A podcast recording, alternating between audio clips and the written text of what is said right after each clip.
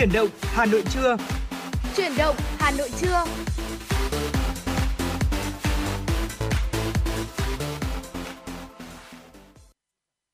Quý vị và các bạn đang đến với chuyển động Hà Nội trưa. Thật vui vì trong 120 phút tiếp theo tiếp theo của chương trình thì Trọng Khương và Thu Minh vẫn là những MC được đồng hành và chia sẻ đến với quý vị những thông tin cập nhật, những nội dung mà chúng tôi cũng đã chuẩn bị để chia sẻ với quý vị. Bên cạnh đó, chúng ta cũng không thể bỏ quên được những ca khúc thật hay chúng tôi sẽ phát tặng cho quý vị trong suốt 120 phút của chương trình và cũng sẽ có một tọa đàm mà chúng tôi đã thực hiện để gửi tới cho quý vị ở khung giờ thứ hai của chương trình.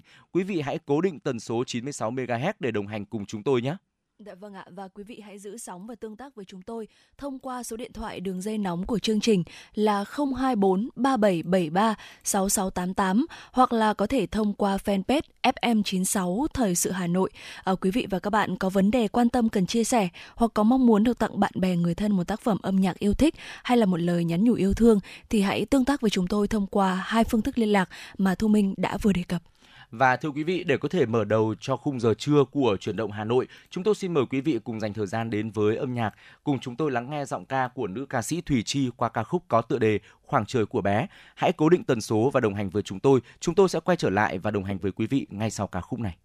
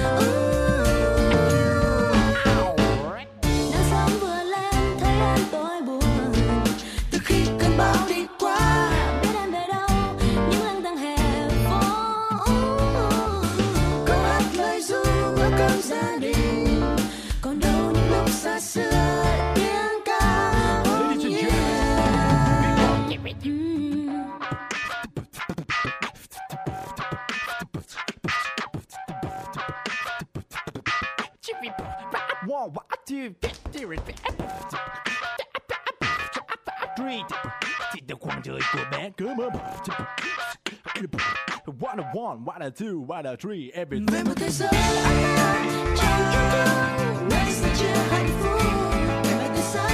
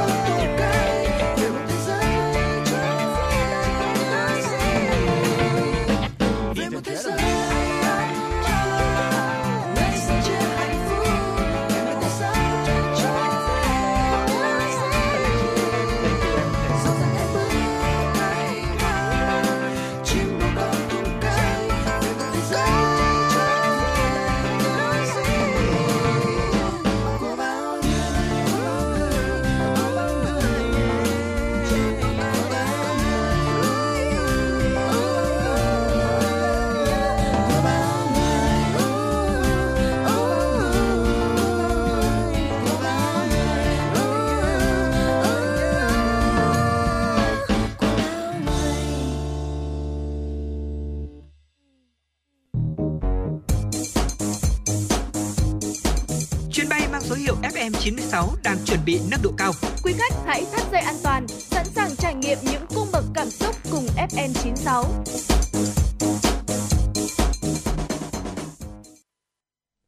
Dạ vâng thưa quý vị thính giả, ngay sau đây thì chúng ta sẽ cùng đến với những tin tức đầu tiên có trong chương trình à, của buổi trưa ngày hôm nay do biên tập viên Mai Liên thực hiện.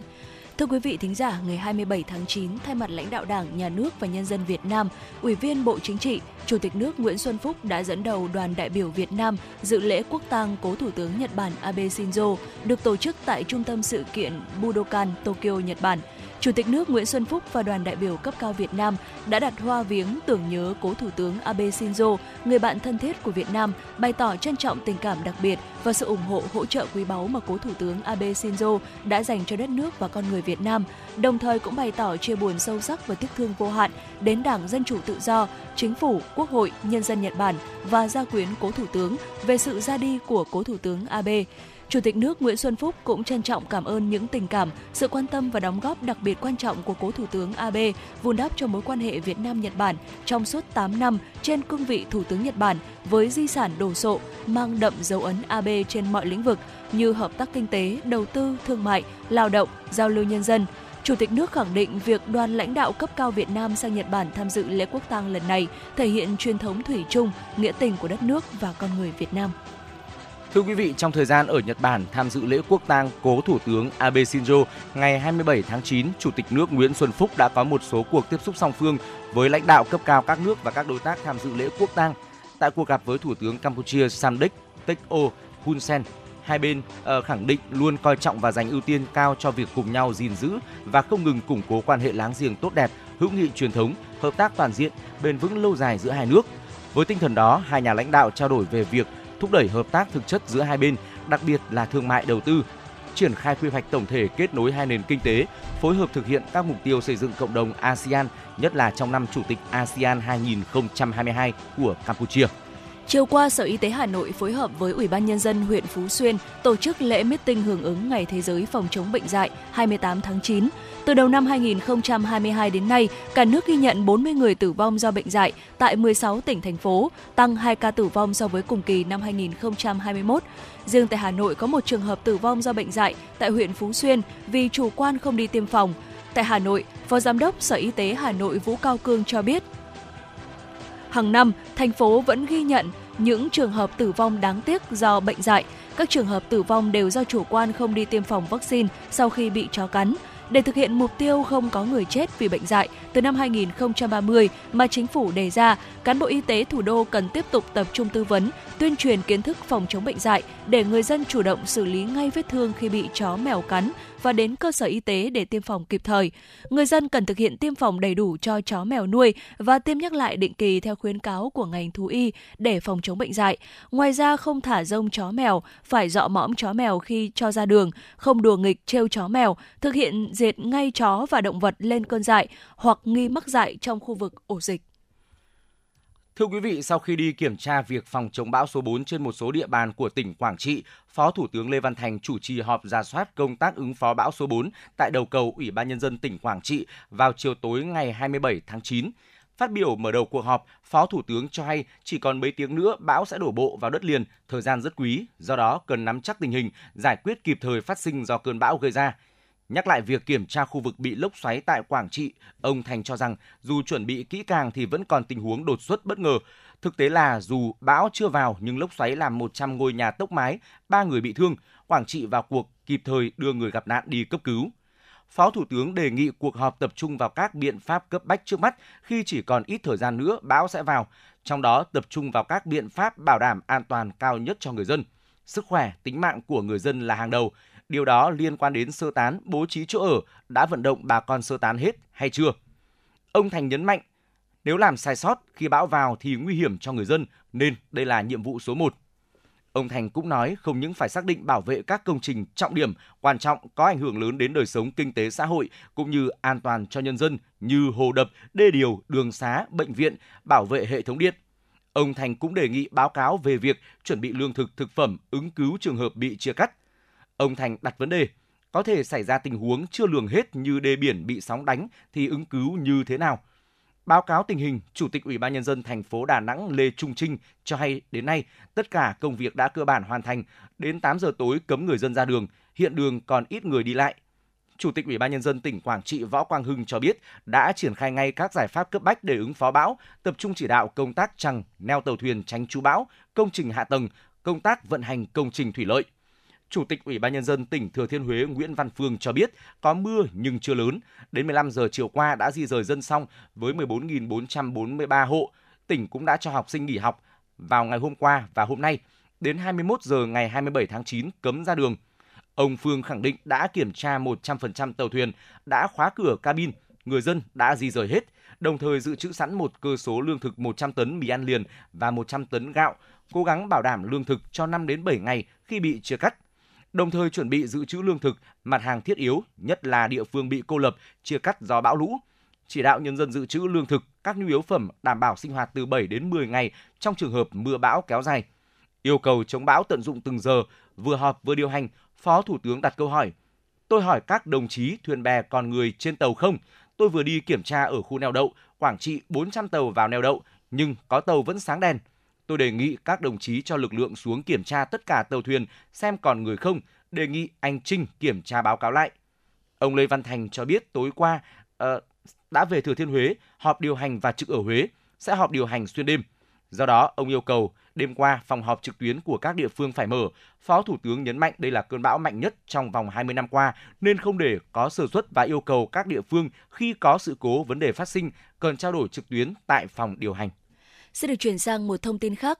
Thưa quý vị và các bạn, Ủy ban nhân dân thành phố Hà Nội vừa ban hành kế hoạch 250 về việc triển khai thực hiện bộ tiêu chí ứng xử trong gia đình trên địa bàn Hà Nội đến năm 2025 nhằm đẩy mạnh tuyên truyền giáo dục về giá trị văn hóa truyền thống, giá trị tốt đẹp các mối quan hệ trong gia đình và hỗ trợ xây dựng gia đình hạnh phúc bền vững, xây dựng nếp sống văn hóa lành mạnh, ngăn chặn sự suy thoái về đạo đức, lối sống và tệ nạn xã hội. Theo đó, Hà Nội đặt ra các mục tiêu triển khai nội dung bộ tiêu chí đến mọi gia đình và các thành viên gia đình trên địa bàn, góp phần nâng cao nhận thức về xây dựng gia đình ấm no, tiến bộ, hạnh phúc, phân đấu đến năm 2025 đạt 70% gia đình đăng ký thực hiện bộ tiêu chí và 80% gia đình được cung cấp tài liệu về giáo dục đạo đức, lối sống trong gia đình, tăng cường sự phối hợp của các cơ quan đơn vị địa phương, tổ chức tuyên truyền lồng ghép nội dung bộ tiêu chí vào phong trào, toàn dân đoàn kết xây dựng đời sống văn hóa và các cuộc vận động thi đua khác, phát huy giá trị tốt đẹp trong các mối quan hệ cơ bản của gia đình và từng bước đưa vào cuộc sống các chuẩn mực giá trị đạo đức, văn hóa con người Việt Nam trong thời kỳ công nghiệp hóa, hiện đại hóa và hội nhập quốc tế, tiếp tục thực hiện có hiệu quả chiến lược phát triển gia đình Việt Nam đến năm 2030, kiểm tra giám sát tình hình thực hiện bộ tiêu chí theo chuyên đề hoặc lồng ghép trong hoạt động kiểm tra, giám sát về công tác gia đình, tổng kết báo cáo tình hình triển khai thực hiện bộ tiêu chí trong giai đoạn 2022-2025. Và đó là một số những thông tin chúng tôi cập nhật gửi đến quý vị trong đầu giờ trưa ngày hôm nay. Hãy tiếp tục cố định tần số và đồng hành với chúng tôi qua những thông tin tiếp theo ở phần sau của chương trình. Còn bây giờ xin mời quý vị cùng đến với không gian âm nhạc, cùng chúng tôi đến với giọng ca Phương Mỹ Chi qua ca khúc có tựa đề Quê em mùa nước lũ.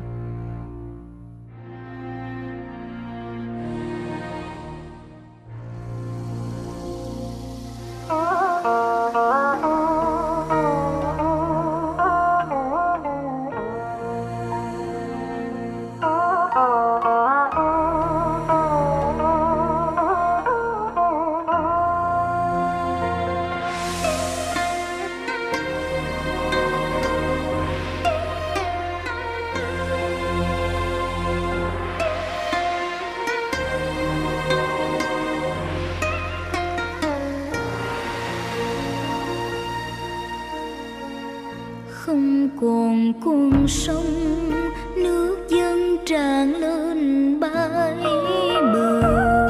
Anh về quê em, khắp nơi như là biển khơi. Chập chướng mái tranh ngoi lên giữa ngọn triều dân. Những đàn gà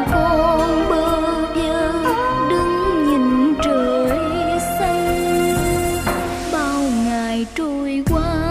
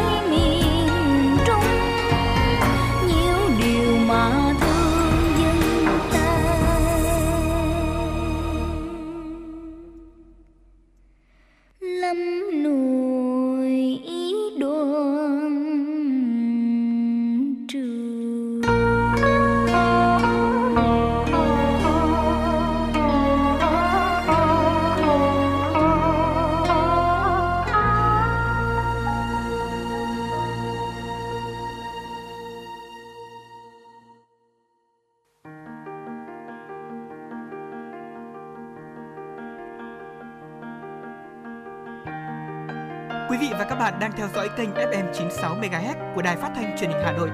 Hãy giữ sóng và tương tác với chúng tôi theo số điện thoại 024 3773 6688.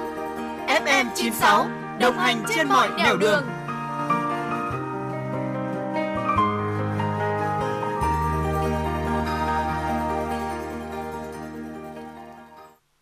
và các bạn đang quay trở lại với chuyển động Hà Nội trưa. Trong phần thời lượng tiếp theo của chương trình, chúng tôi xin mời quý vị cùng đến với tiểu mục Thông điệp cuộc sống. Thưa quý vị, ngày hôm nay thì chúng tôi muốn được chia sẻ đến với quý vị một chủ đề đó là cuộc sống mới thực sự bắt đầu từ tuổi 50. Một chủ đề mà có lẽ chúng tôi sẽ dành tặng cho những vị ờ, thính giả trung niên.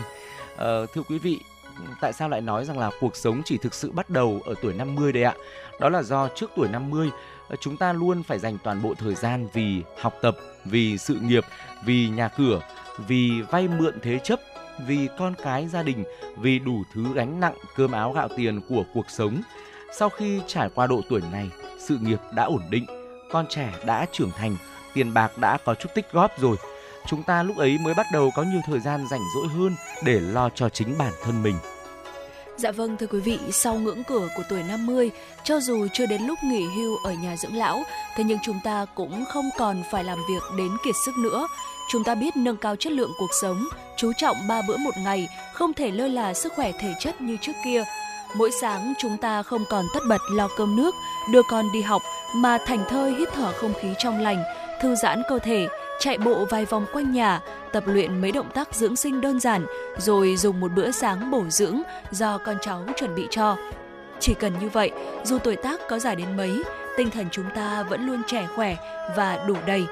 Sau ngưỡng cửa của tuổi 50, chúng ta không còn bận rộn tăng ca, tiếp khách đến nửa đêm hay đi công tác hàng tuần dài nữa, mà được thảnh thơi về nhà khi đến giờ tan tầm, dạo qua các khu chợ để cảm nhận sức sống tươi mới ở đây, tiện tay mua ít thức ăn về nhà, thong thả làm vài món ăn đơn giản, ở thêm vào mâm cơm để cả gia đình thưởng thức. Chúng ta cũng có thời gian để có thể dạo bước cùng bạn già, tâm sự với nhau từng mẩu chuyện vui buồn nhỏ nhặt trong những ngày vừa qua và đôi khi lại cãi nhau vì vài vấn đề chẳng hề to tát, vừa là bạn đời, vừa là tri kỷ. Thưa quý vị, sau ngưỡng cửa của tuổi 50, thay vì cuối tuần nằm ươn cả ngày trên giường để hồi phục sức lực sau cả tuần làm việc mệt mỏi như thời tuổi trẻ, thì chúng ta có thể chăm lo, vun vén sở thích của mình nhiều hơn. Thích hoa thì nuôi hoa, thích sách thì đọc sách, thích trà thì tham gia vài lớp học pha trà, phẩm trà. Càng xây dựng và phát triển sở thích cá nhân, cuộc sống của quý vị sẽ càng thêm đủ đầy và ý nghĩa. Mỗi ngày trôi qua, bản thân chúng ta lại càng phong phú và quý giá hơn đấy. Sau ngưỡng cửa của tuổi 50, con cái thơ dại ngày nào còn lò dò tập đi, tập nói, nay đã trưởng thành, khôn lớn nên người. Ừ, những người con của quý vị thì cũng có công việc riêng, có gia đình riêng và có cả không gian sống riêng rồi. Quý vị được tạm biệt quãng thời gian chỉ biết chăm chỉ tiết kiệm tiền nuôi con trẻ ăn học, chăm lo miếng cơm manh áo hay là sốt sắng mỗi lúc con đau ốm bệnh tật đã tạm hoàn thành trách nhiệm của người làm cha làm mẹ.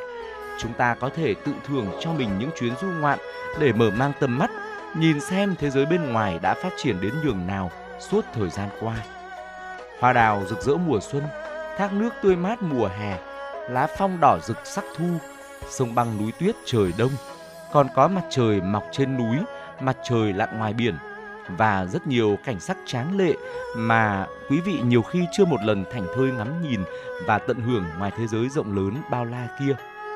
Chỉ có đi khắp núi sông, quý vị mới hiểu Giang Sơn. Chỉ có nếm đủ chua ngọt vui buồn, quý vị mới thấm nhuần giá trị thực sự và ý nghĩa của đời người. Càng trải nghiệm, chắc chắn quý vị càng nắm chắc cuộc sống của mình trong tay đấy. Thưa quý vị, chờ ngày tuổi tác tăng dần lên, cuộc sống thành thị nhộn nhịp uh, đôi khi không còn phù hợp nữa. Chúng ta mong ước trở về căn nhà nhỏ ở quê hương Thanh Bình. Vào thời điểm đó, công việc đã nghỉ hưu, thế nhưng cuộc sống vẫn tiếp tục. Đến giai đoạn này rồi thì mỗi giờ mỗi khắc trôi qua đều dùng để hưởng thụ nhâm nhi mọi niềm vui còn lại của cuộc đời. Nhiệt huyết tuổi trẻ đi qua, giờ chỉ còn sự an nhàn yên bình ở lại. Chúng ta cùng nhau ngồi lại, pha ấm trà, nhâm nhi những câu chuyện xưa cũ làm quà, khẽ cười cùng với nhau, êm ấm trải qua nốt những tháng ngày cuối cùng. Sau 50 tuổi, tâm trí chúng ta đã bình yên, không còn lo được lo mất. Chúng ta hiểu được rằng mọi thứ đều có số mệnh, thế nhưng gì nên có thì trời sẽ cho, cái gì mất đi thì không nuối tiếc, thứ gì không phải của mình thì cũng chẳng cần cưỡng cầu. Thành công hay thất bại, vui mừng hay đau khổ đều trở thành trải nghiệm đời người, là kinh nghiệm sâu sắc vào trong tâm trí. Qua thời gian, mọi ký ức lắng động sẽ dần biến thành báu vật vô giá không ai có thể lãng quên.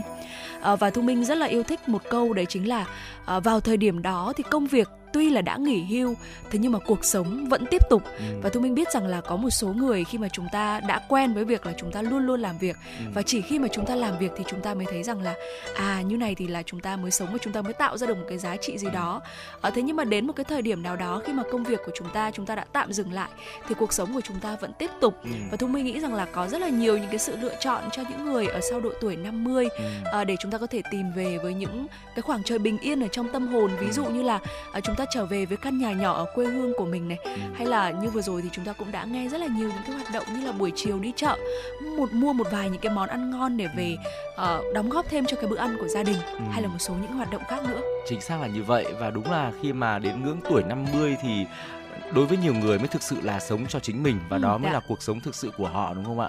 Và quý vị thân mến, khi còn trẻ thì không ai biết liệu số phận của mình sẽ như thế nào vì mỗi người đều có tiềm năng phát triển riêng và có mục tiêu riêng để phấn đấu. Chỉ sau tuổi trung niên, chúng ta mới có thể biết được số mệnh của mình có tốt hay không. Thực tế chứng minh thì số mệnh cuộc đời mỗi người có tốt hay không được quyết định sau 49 tuổi. Hãy cùng tiếp tục lắng nghe và suy ngẫm quý vị nhé. Đời người có tốt hay không đến bao giờ mới biết đây.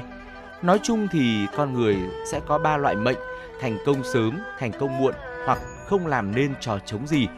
Những người đạt được thành công sớm một cách dễ dàng có thể sẽ có một thời huy hoàng ngắn ngủi rồi sau đó vụt tắt hoặc là mờ nhạt dần.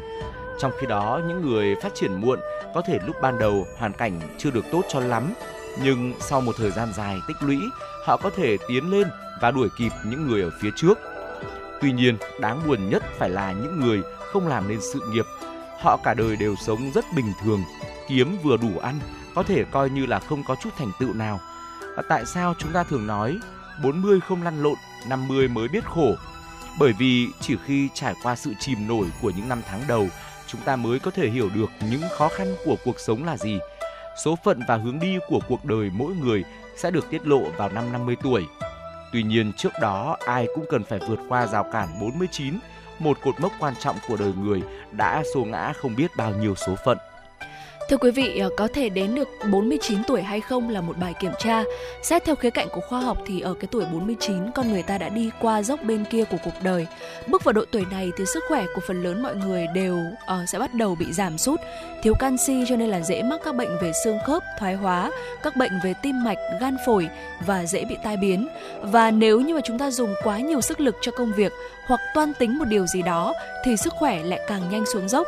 Có nhiều người không qua khỏi được giai đoạn này nên người ta mới có câu 49 chưa qua, năm ba đã tới. Và xét theo khía cạnh Phật Pháp, từ tuổi 49 đến 53 ứng vào con số 5 là ngũ hành bao gồm sinh, lão, bệnh, tử, sinh. Và nếu ai may mắn vượt qua được thì sẽ có thể sống khỏe mạnh. Còn một số người thì à, rất dễ lâm bệnh gặp tai ương. Vì vậy trước 49 tuổi, người bình thường cần phải đối mặt với hai nguy cơ sau đây. Thưa quý vị, nguy cơ, rủi ro thứ nhất đó là đứng trước bờ vực thất nghiệp, không thể kiếm tiền và rơi vào tình trạng khó khăn. Thực tế thì do áp lực cuộc sống ngày càng dồn dập khiến công việc ngày nay vô cùng mệt mỏi. Cuộc đời không chỉ có trông tranh trước mắt mà luôn luôn tiềm ẩn những khó khăn trên bước đường ta đi. Đừng nghĩ rằng khi bước qua tuổi trung niên thì mọi chuyện sẽ tốt đẹp. Có thể thử thách chỉ mới bắt đầu mà thôi. Trong xã hội ngày nay, nhiều người đã đánh đổi cuộc sống của mình để làm việc, thậm chí rút ngắn tuổi thọ để kiếm tiền. Tuy nhiên, quy tắc trung niên ở nơi làm việc rất thực tế. Chỉ cần bạn ở độ tuổi trung niên thì dù năng lực có tốt đến đâu, bạn vẫn sẽ bị loại khỏi cuộc đua, trừ khi bạn ở vị trí người lãnh đạo. Thực tế, người trung niên sống nhờ vào đồng lương để nuôi dưỡng gia đình nên mất việc thật sự là cơn ác mộng. Đặc biệt, càng bước qua tuổi 50, vấn đề tìm việc làm với người trung niên lại càng là điều bất khả thi. Thưa quý vị, rủi ro thứ hai đó là thường xuyên gặp các vấn đề về thể chất và khủng hoảng sức khỏe ngày càng nghiêm trọng. Theo quan điểm y học, ai cũng cần phải đối mặt với nguy cơ khủng hoảng sức khỏe sau 45 tuổi do các chức năng cơ thể con người ngày càng kém đi nên sức khỏe nhìn chung cũng phát triển theo nhiều chiều hướng tiêu cực. Tuy nhiên nếu không có vấn đề gì nghiêm trọng về thể chất thì người trung niên có thể tiết kiệm được một số tiền. Có câu chỉ cần ngọn đồi xanh tươi thì đừng lo không có củi là vì vậy. Chăm sóc cơ thể tốt là chìa khóa để trở nên giàu có và may mắn. Tiền là nền tảng và sức khỏe là sự đảm bảo vô hình. Thế nhưng những rủi ro về tài chính và sức khỏe kể trên nhìn chung sẽ ảnh hưởng đến đường hướng tương lai của người trung niên. Số phận của một người có thật sự tốt hay không phụ thuộc vào chính họ. Bất kể khi nào, tất cả chúng ta đều cần ổn định và tiến lên. Hãy ngưng làm những việc gây nguy hiểm cho sức khỏe của bạn về lâu dài. Nếu bạn có thể tiết kiệm nhiều tiền hơn, hãy tiết kiệm nhiều hơn.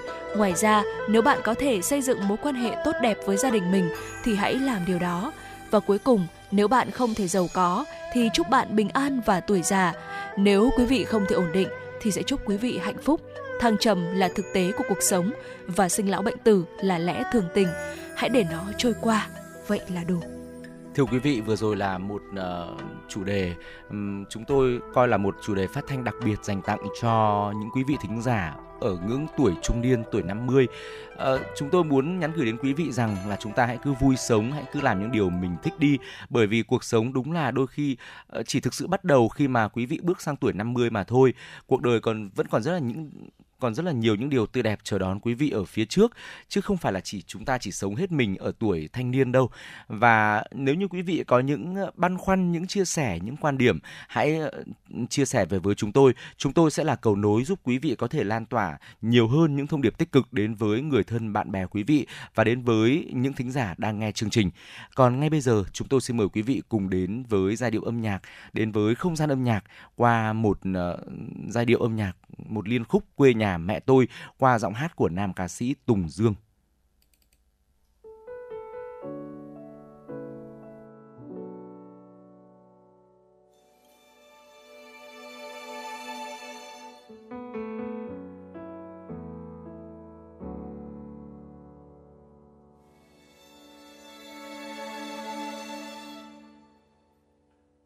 quê nhà xứ đoài xa vắng.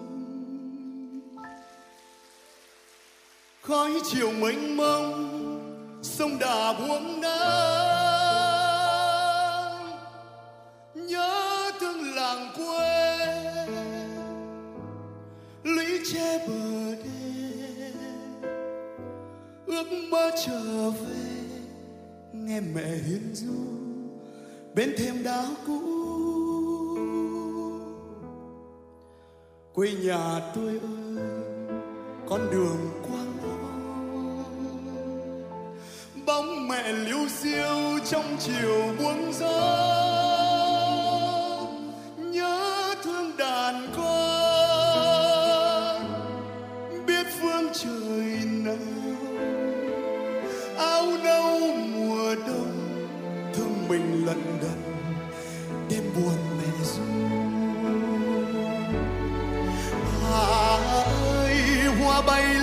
trời, cây chi ở lại À ơi hoa cải lên trời, rau răm ở lại chịu lời đắng cay. À ơi, em đi lấy chồng, anh vẫn một mình.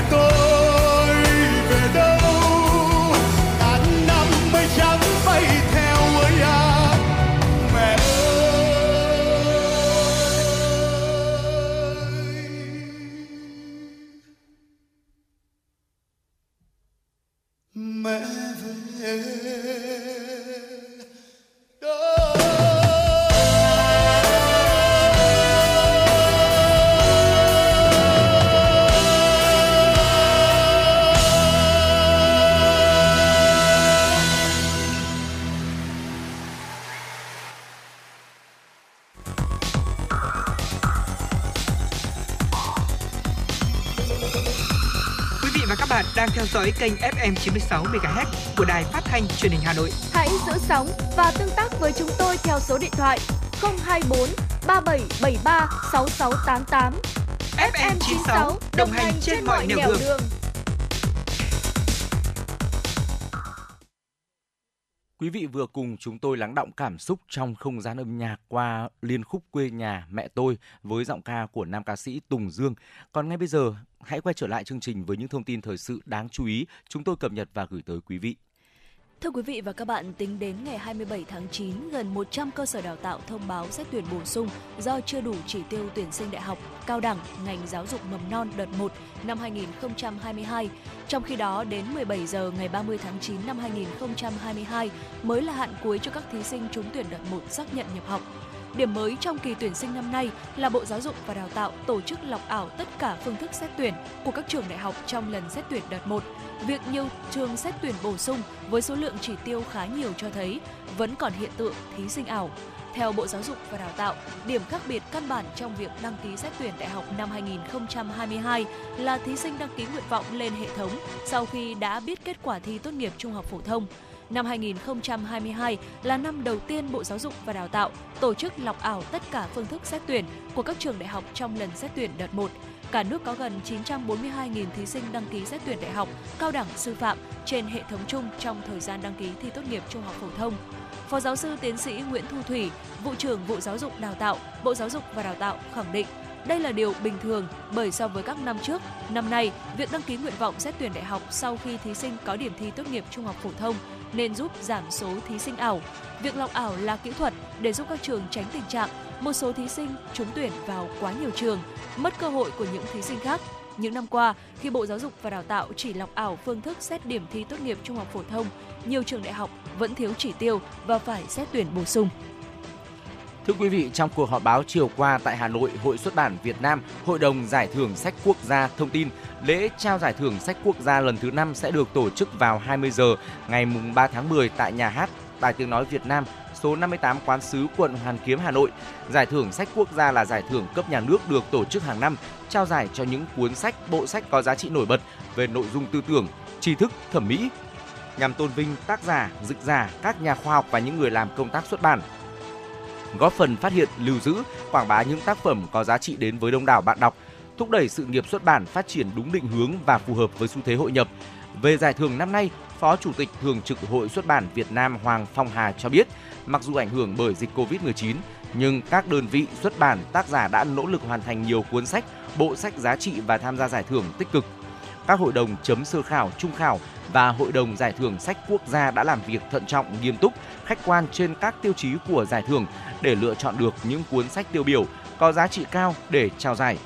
Ông Hoàng Phong Hà đánh giá các cuốn sách, bộ sách đạt giải được đánh giá là những tác phẩm giàu tính sáng tạo, mang tinh thần nhân văn sâu sắc, những công trình nghiên cứu khoa học hết sức công phu, nghiêm túc, có giá trị khoa học xã hội và thực tiễn cao.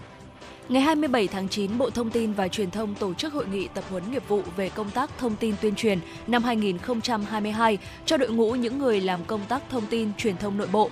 Hội nghị được tổ chức trực tiếp tại điểm cầu chính trụ sở Bộ Thông tin và Truyền thông, kết nối trực tuyến tới 65 điểm cầu khác trong cả nước. Phát biểu tại hội nghị, Thứ trưởng Bộ Thông tin và Truyền thông Nguyễn Huy Dũng đã quán triệt các nhiệm vụ trọng tâm của Bộ, ngành trong giai đoạn 2022-2025 về vai trò ý nghĩa và trách nhiệm của công tác thông tin truyền thông trong thực hiện các nhiệm vụ trọng tâm. Để nâng cao chất lượng hiệu quả công tác thông tin truyền thông trong thời gian tới, Thứ trưởng đề nghị các cơ quan đơn vị thuộc Bộ, các sở thông tin và truyền thông bám sát các nội dung chỉ đạo của Đảng, Chính phủ và của Bộ Thông tin và Truyền thông về các nhiệm vụ trọng tâm để triển khai thực hiện tốt các hoạt động thông tin tuyên truyền, đồng thời cần bảo đảm cung cấp thông tin nhanh chóng kịp thời, chính xác, đúng quy định. Thưa quý vị, ngày 27 tháng 9 năm 2022, tại trụ sở Trung ương Đảng, đồng chí Tổng Bí thư Nguyễn Phú Trọng chủ trì họp Ban Bí thư để xem xét thi hành kỷ luật các đồng chí Tô Anh Dũng, Ủy viên Ban Cán sự Đảng, Thứ trưởng Bộ Ngoại giao, Nguyễn Quang Linh, trợ lý đồng chí Phạm Bình Minh, Ủy viên Bộ Chính trị, Phó Thủ tướng Thường trực Chính phủ. Sau khi xem xét đề nghị của Ủy ban Kiểm tra Trung ương, Ban Bí thư nhận thấy một Đồng chí Tô Anh Dũng đã thiếu trách nhiệm, vi phạm quy định của Đảng, pháp luật của nhà nước trong việc lãnh đạo chỉ đạo, tham mưu đề xuất tổ chức các chuyến bay đưa công dân Việt Nam về nước trong đại dịch Covid-19, nhận hối lộ, bị cơ quan điều tra khởi tố bắt tạm giam. 2. Đồng chí Nguyễn Quang Linh đã lợi dụng vị trí công tác, vi phạm nguyên tắc, quy chế làm việc, vi phạm quy định của Đảng, pháp luật của nhà nước trong việc tham mưu, trình phê duyệt cấp phép cho doanh nghiệp tổ chức các chuyến bay đưa công dân Việt Nam về nước trong đại dịch Covid-19, vi phạm quy định về những điều đảng viên không được làm. Đồng chí Tô Anh Dũng và đồng chí Nguyễn Quang Linh đã thiếu tu dưỡng, rèn luyện, suy thoái về tư tưởng, chính trị, đạo đức lối sống, vi phạm quy định của Đảng, pháp luật của nhà nước về phòng chống tham nhũng tiêu cực, vi phạm quy định về những điều đảng viên không được làm và trách nhiệm nêu gương gây hậu quả rất nghiêm trọng, dư luận xấu, bức xúc trong xã hội, làm ảnh hưởng sâu đến uy tín của tổ chức đảng. Căn cứ nội dung, tính chất, mức độ, hậu quả, nguyên nhân vi phạm theo quy định của Đảng về kỷ luật đảng viên vi phạm, Ban Bí thư quyết định thi hành kỷ luật khai trừ Đảng đối với các đồng chí Tô Anh Dũng, Nguyễn Quang Linh, đề nghị các cơ quan chức năng kỷ luật về hành chính đối với các cá nhân trên đồng bộ kịp thời với kỷ luật Đảng. Cơ quan an ninh điều tra Bộ Công an đang điều tra vụ án đưa hối lộ, nhận hối lộ, lợi dụng chức vụ quyền hạn trong khi thi hành công vụ và lừa đảo chiếm đoạt tài sản xảy ra tại Bộ Ngoại giao thành phố Hà Nội và các tỉnh, thành phố. Quá trình mở rộng điều tra vụ án ngày 27 tháng 9, Cơ quan An ninh điều tra Bộ Công an đã khởi tố bị can, ra lệnh bắt bị can để tạm giam, lệnh khám xét chỗ ở và nơi làm việc về tội nhận hối lộ, quy định tại Điều 354 Bộ Luật Hình sự đối với Nguyễn Quang Linh, sinh năm 1974 ở Hà Nội, nghề nghiệp trợ lý Phó Thủ tướng Thường trực Chính phủ, nơi ở hiện nay, phường Hàng Bạc, quận Hoàn Kiếm, Hà Nội. Sau khi Viện Kiểm sát Nhân dân tối cao phê chuẩn, Cơ quan An ninh điều tra Bộ Công an đã thực hiện tống đạt quyết định khởi tố bị can, thi hành lệnh bắt bị can để tạm giam, khám xét chỗ ở và nơi làm việc đối với bị can Nguyễn Quang Linh. Hiện Cơ quan An ninh điều tra Bộ Công an đang tiếp tục mở rộng điều tra vụ án để xử lý nghiêm theo quy định của pháp luật. Đó là một số những thông tin về pháp luật xã hội đáng chú ý chúng tôi cập nhật và gửi đến quý vị. Vẫn còn những thông tin về quốc tế mà chúng tôi cập nhật sẽ gửi đến quý vị ở phần sau của chương trình. Hãy cố định tần số 96 MHz. Chúng tôi sẽ quay trở lại ngay sau khi gửi tặng quý vị một ca khúc. Xin mời quý vị cùng đến với giọng ca Yến Lê qua ca khúc có tựa đề Cỏ là.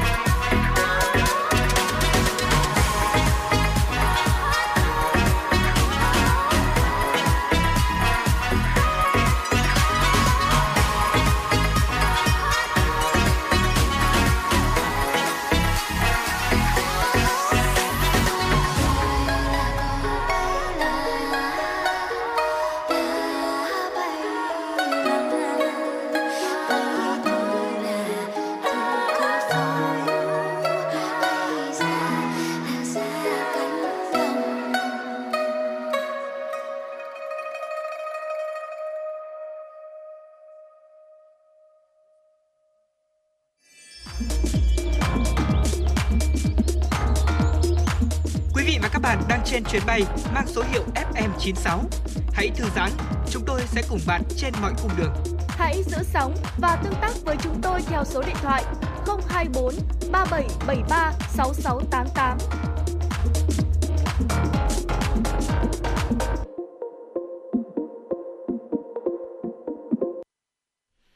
Quý vị và các bạn đang quay trở lại với chuyển động Hà Nội trưa và ngay lúc này thì xin mời quý vị hãy cùng dành thời gian lắng nghe một số thông tin thời sự quốc tế đáng chú ý.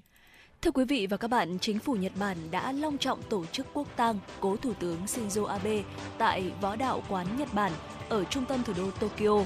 Đây là quốc tang thứ hai dành cho một cựu thủ tướng trong thời hậu chiến tranh thế giới thứ hai ở Nhật Bản. Phát biểu tại buổi lễ, Thủ tướng Kishida đã bày tỏ sự tiếc nuối sâu sắc nhất trước sự ra đi của cố Thủ tướng Abe. Ông đánh giá cao các di sản của cố Thủ tướng Abe, trong đó có việc tăng cường quan hệ đồng minh Nhật-Mỹ, đề xuất thiết lập khuôn khổ đối thoại an ninh bốn bên, thường gọi là nhóm bộ tứ giữa Mỹ, Nhật Bản, Australia và Ấn Độ và thúc đẩy sáng kiến Ấn Độ Dương-Thái Bình Dương tự do và rộng mở. Trong bài phát biểu sau đó, cựu Thủ tướng Yoshihide Suga đã thay mặt những người bạn của cố Thủ tướng bày tỏ nỗi đau buồn trước sự ra đi đột ngột của ông. Chuyển sang một thông tin đáng chú ý. Thưa quý vị, số người thiệt mạng trong vụ chìm phà chở các tín đồ đạo Hindu tại Bangladesh ngày 27 tháng 9 đã tăng lên 61 người, trong khi nhiều hành khách vẫn mất tích. Giới chức huyện Ban Giới chức huyện Panchagat, nơi xảy ra vụ tai nạn thương tâm cho biết, các nhân viên cứu hộ và thợ lặn đã vớt được thi thể của 28 phụ nữ và 18 trẻ em. Công tác tìm kiếm cứu hộ cứu nạn vẫn diễn ra hết sức khẩn trương. Theo cảnh sát, phà bị quá tải do chở khoảng 90 người, gấp 3 lần sức chứa, trong đó có 50 người đang trên đường hành hương tới đền Bodeswari để dự một lễ hội lớn. Đây là vụ tai nạn đường thủy có nhiều người thiệt mạng nhất tại Bangladesh kể từ năm 1000 kể từ năm 2015 tới nay sau một vụ đắm phà khiến ít nhất là 78 người thiệt mạng. Hàng năm, hàng nghìn tín đồ Hindu lại tới thăm đền Bodheswari. Ngày 25 tháng 9 vừa qua là tại thời điểm mở màn Durga Puja, lễ hội Hindu lớn nhất tại Bangladesh và miền đông Ấn Độ, thu hút du khách thập phương đổ về đây.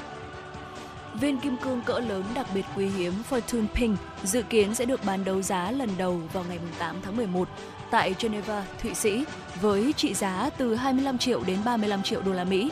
Nhà đấu giá Christie cho biết với trọng lượng 18 carat, Fortune Pink là viên kim cương hình quả lê màu hồng lớn nhất từng được đem đấu giá. Trước đây đã có nhiều viên kim cương hồng khác được đấu giá. Năm 2018, nhà đấu giá Christie bán viên kim cương Winston Pink Legacy 18,96 carat với giá hơn 50 triệu đô la Mỹ. Viên kim cương Rasping khổng lồ này nặng 37,3 carat từng được đấu giá trong một cuộc đấu giá của Zothibai năm 2017 nhưng không bán được. Rasping được ước tính giá trị trị giá lên tới 30 triệu đô la Mỹ. Đó là những thông tin thời sự quốc tế đáng chú ý. Còn ngay bây giờ thì chúng tôi tiếp tục mời quý vị đến với không gian âm nhạc. Chúng ta sẽ cùng hướng về miền Trung, cùng uh, hướng về khúc ruột miền Trung yêu dấu thông qua ca khúc có tựa đề Thu Bồn ơi với tiếng hát của nữ ca sĩ Anh Thơ. Xin mời quý vị cùng lắng nghe.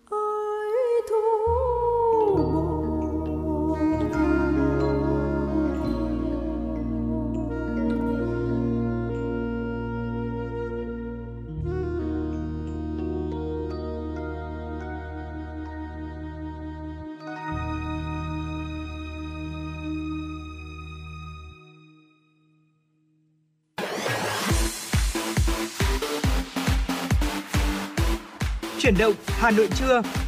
Chuyển động Hà Nội trưa.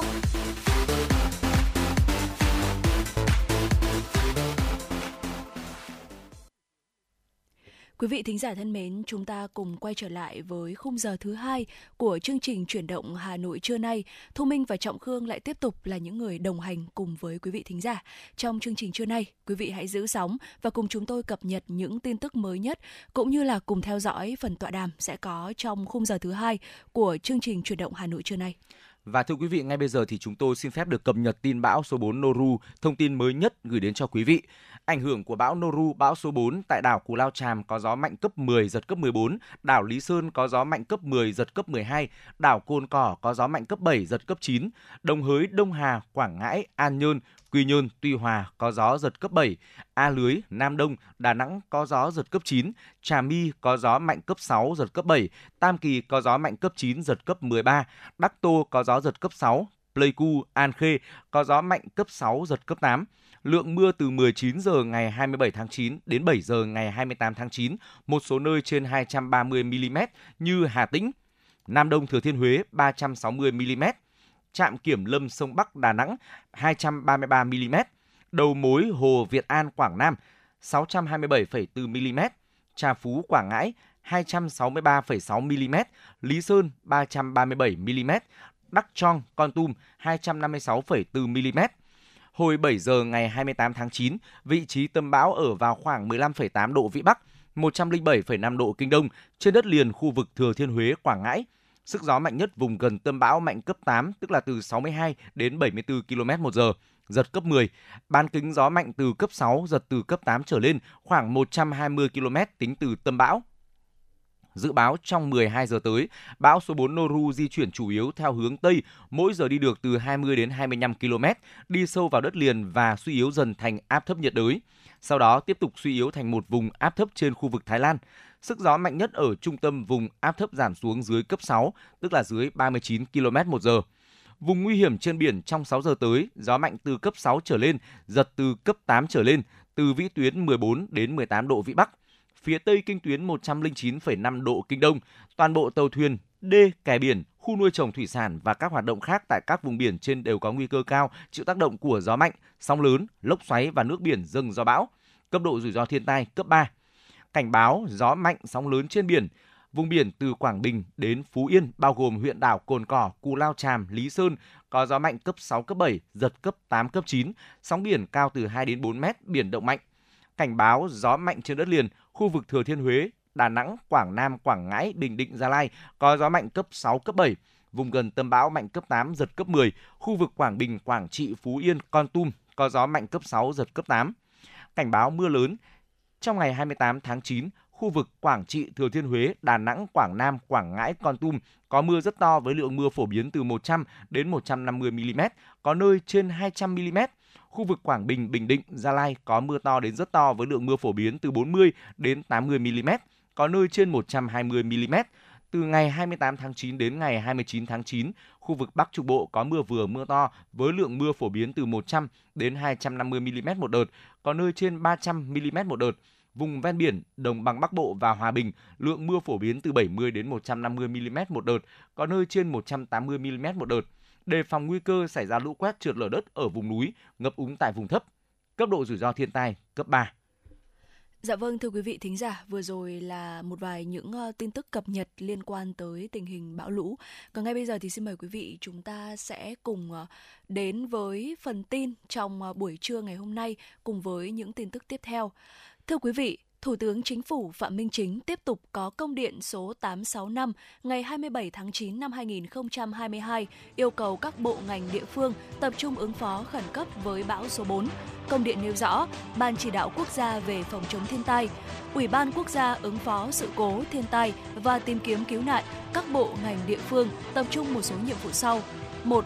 Các tỉnh, thành phố Quảng Trị, Thừa Thiên Huế, Đà Nẵng, Quảng Nam, Quảng Ngãi, Bình Định, Gia Lai, Con Tum huy động cả hệ thống chính trị vào cuộc, đình hoãn các cuộc họp chưa thật cần thiết, cấp bách để tập trung chỉ đạo triển khai chống bão số 4, tập trung giả soát, cương quyết sơ tán triệt để tất cả người dân ở khu vực nguy hiểm, bảo đảm lương thực, nước uống an toàn phòng chống dịch cho người dân tại nơi sơ tán đến, tiếp tục ra soát phương tiện tàu thuyền, không để tàu thuyền hoạt động trong khu vực có nguy cơ ảnh hưởng của bão, hướng dẫn bảo đảm an toàn cho tàu thuyền tại nơi neo đậu, huy động lực lượng hỗ trợ người dân thu hoạch lúa, hoa màu, thủy sản để hạn chế thiệt hại khi bão lũ, kiểm soát việc đi lại, tổ chức phân luồng, hướng dẫn giao thông, hạn chế người dân ra đường trong thời gian bão đổ bộ, vào bờ để bảo đảm an toàn, tổ chức dự trữ lương thực, thực phẩm tại những khu vực có nguy cơ bị ngập lụt, sạt lở, chia cắt khi mưa lũ, bố trí lực lượng phương tiện sẵn sàng cứu hộ cứu nạn khi có tình huống, nhất là cứu hộ cứu nạn trên biển, trên sông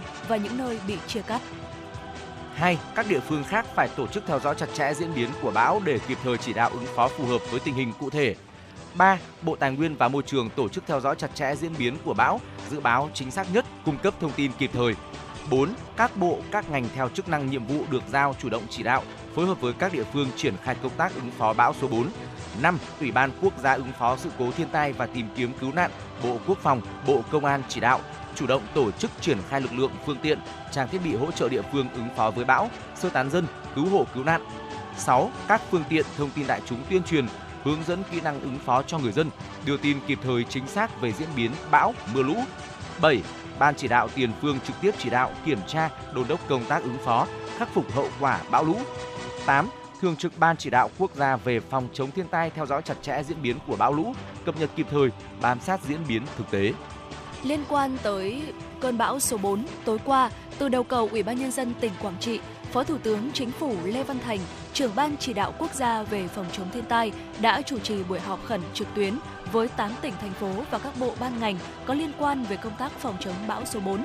Theo báo cáo của Ban chỉ đạo Tiền phương, các tỉnh từ Quảng Trị, Bình Định đã giả soát, sẵn sàng sơ tán dân bị ảnh hưởng do bão với tổng số là 118.144 hộ trên 402.746 người.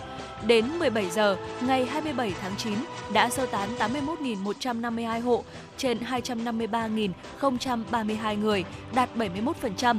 Về tình hình tàu thuyền, hiện không còn tàu cá hoạt động trong khu vực nguy hiểm, tạm dừng khai thác các cảng hàng không Phú Bài, Đà Nẵng, Chu Lai, Phú Cát, Pleiku từ 12 giờ ngày 27 tháng 9 đến 12 giờ ngày 28 tháng 9. Các tỉnh gồm Thừa Thiên Huế, Đà Nẵng, Quảng Nam, Quảng Ngãi, Bình Định tổ chức lực lượng quản lý giao thông trên đường quốc lộ 1A từ 18 giờ đến 21 giờ ngày 27 tháng 9. Phó Thủ tướng Lê Văn Thành yêu cầu các địa phương cần toàn bộ Ờ, hệ thống chính trị từ trung ương tới địa phương cần thống nhất tập trung cao, triển khai mọi giải pháp giảm thiểu tối đa thiệt hại về người và tài sản, trong đó ưu tiên tính mạng của người dân lên hàng đầu.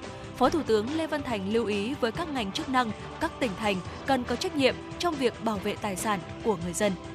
Thưa quý vị, đêm qua bão số 4 đổ bộ với sức gió giật mạnh nhằm đảm bảo an toàn tối đa cho người dân trước, trong và sau bão số 4. Chính quyền thành phố Đà Nẵng đã triển khai mọi giải pháp để di chuyển người dân từ nơi nguy hiểm về điểm tập trung. Bên cạnh đó, thành phố cũng yêu cầu người dân không ra đường từ 20 giờ đêm qua. Để đảm bảo không có người dân nào còn ở lại trên các tàu thuyền neo đậu tại các khu vực cảng cá và các vùng vịnh xung quanh thành phố, chính quyền các địa phương cũng đã triển khai lực lượng ra soát, kiểm tra từng chiếc tàu thuyền, kiên quyết thực hiện yêu cầu sơ tán đúng thời gian đề ra.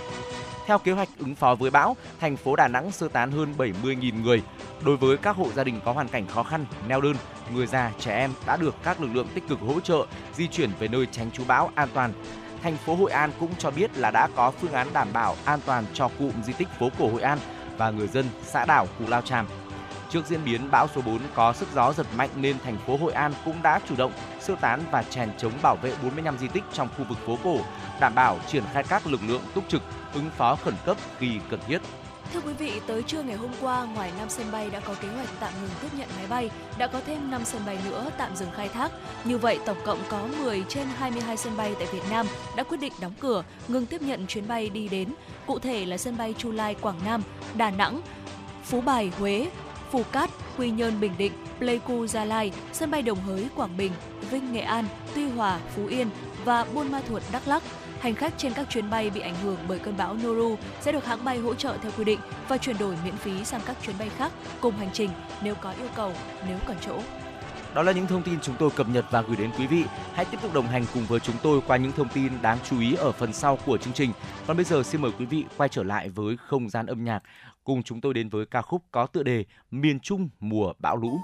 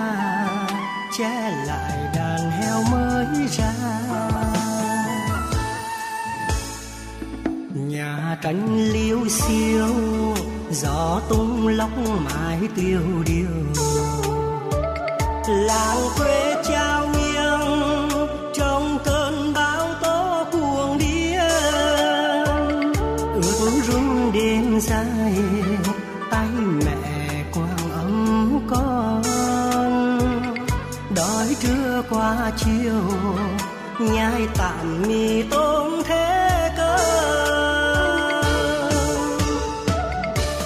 Nước lên, niềm đau thương cuốn dâng trào, nhân chỉ làng quê xiết bao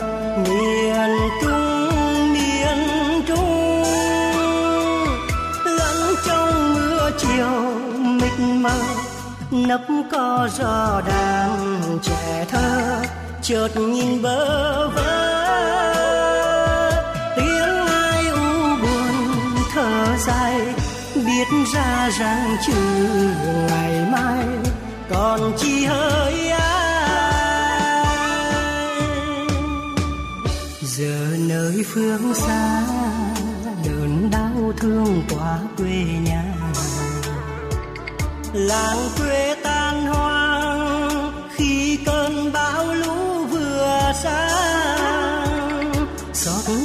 đêm trường đau lòng người tha hương có đi trăm đường, vẫn về miền trung?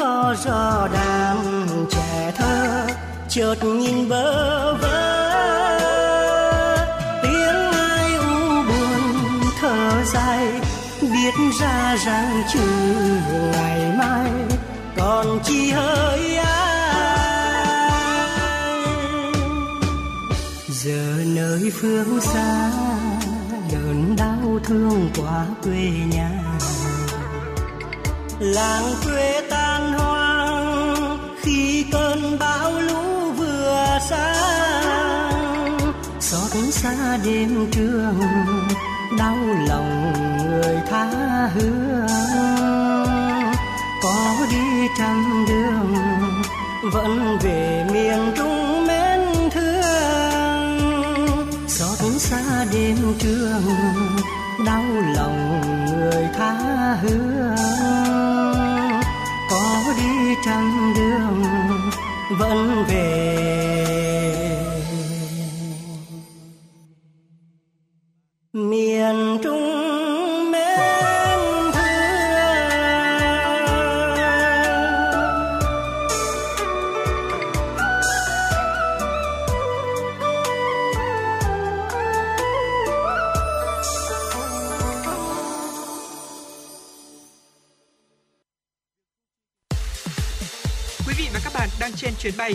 số hiệu FM96.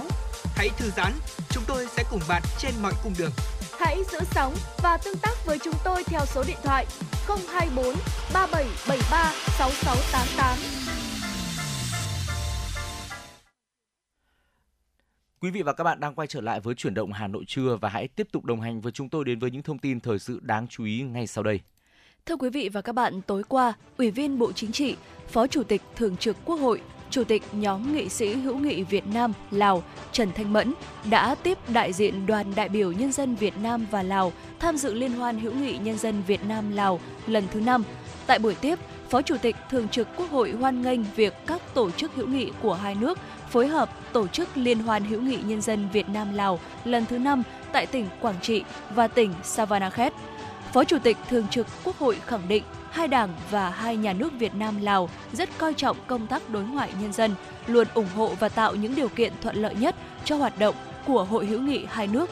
Tại buổi tiếp, Bộ trưởng Bộ Công nghệ và Truyền thông, Chủ tịch Hội hữu nghị Lào Việt Nam Boviengkham Vongdala cảm ơn sự đón tiếp nồng hậu của Việt Nam, chân thành cảm ơn Đảng, Nhà nước và nhân dân Việt Nam đã luôn hỗ trợ giúp đỡ kể từ thời đầu thời Xin lỗi quý vị, kể từ thời đấu tranh giải phóng dân tộc cũng như thời xây dựng phát triển đất nước hiện nay, hai hội nghị sẽ nỗ lực hết sức mình giữ gìn và phát triển mối quan hệ trong sáng thủy chung giữa hai nước, tài sản vô giá của hai dân tộc, sẽ tiếp tục dày công vun đắp mối quan hệ vĩ đại, đoàn kết đặc biệt này mãi mãi xanh tươi, đời đời bền vững.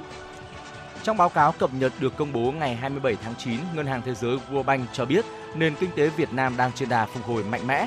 Ngân hàng Thế giới dự báo tốc độ tăng trưởng tổng sản phẩm quốc nội GDP của Việt Nam trong năm 2022 sẽ đạt 7,2% trên cơ sở nhu cầu trong nước phục hồi mạnh mẽ và các hoạt động chế biến, chế tạo theo định hướng xuất khẩu vẫn tiếp tục phát triển vững chắc. Mặc dù vậy, Ngân hàng Thế giới cũng cảnh báo một số rủi ro tiềm ẩn ở phía trước đối với nền kinh tế Việt Nam, trong đó có áp lực lạm phát toàn cầu và đà suy giảm kinh tế ở một số đối tác thương mại lớn.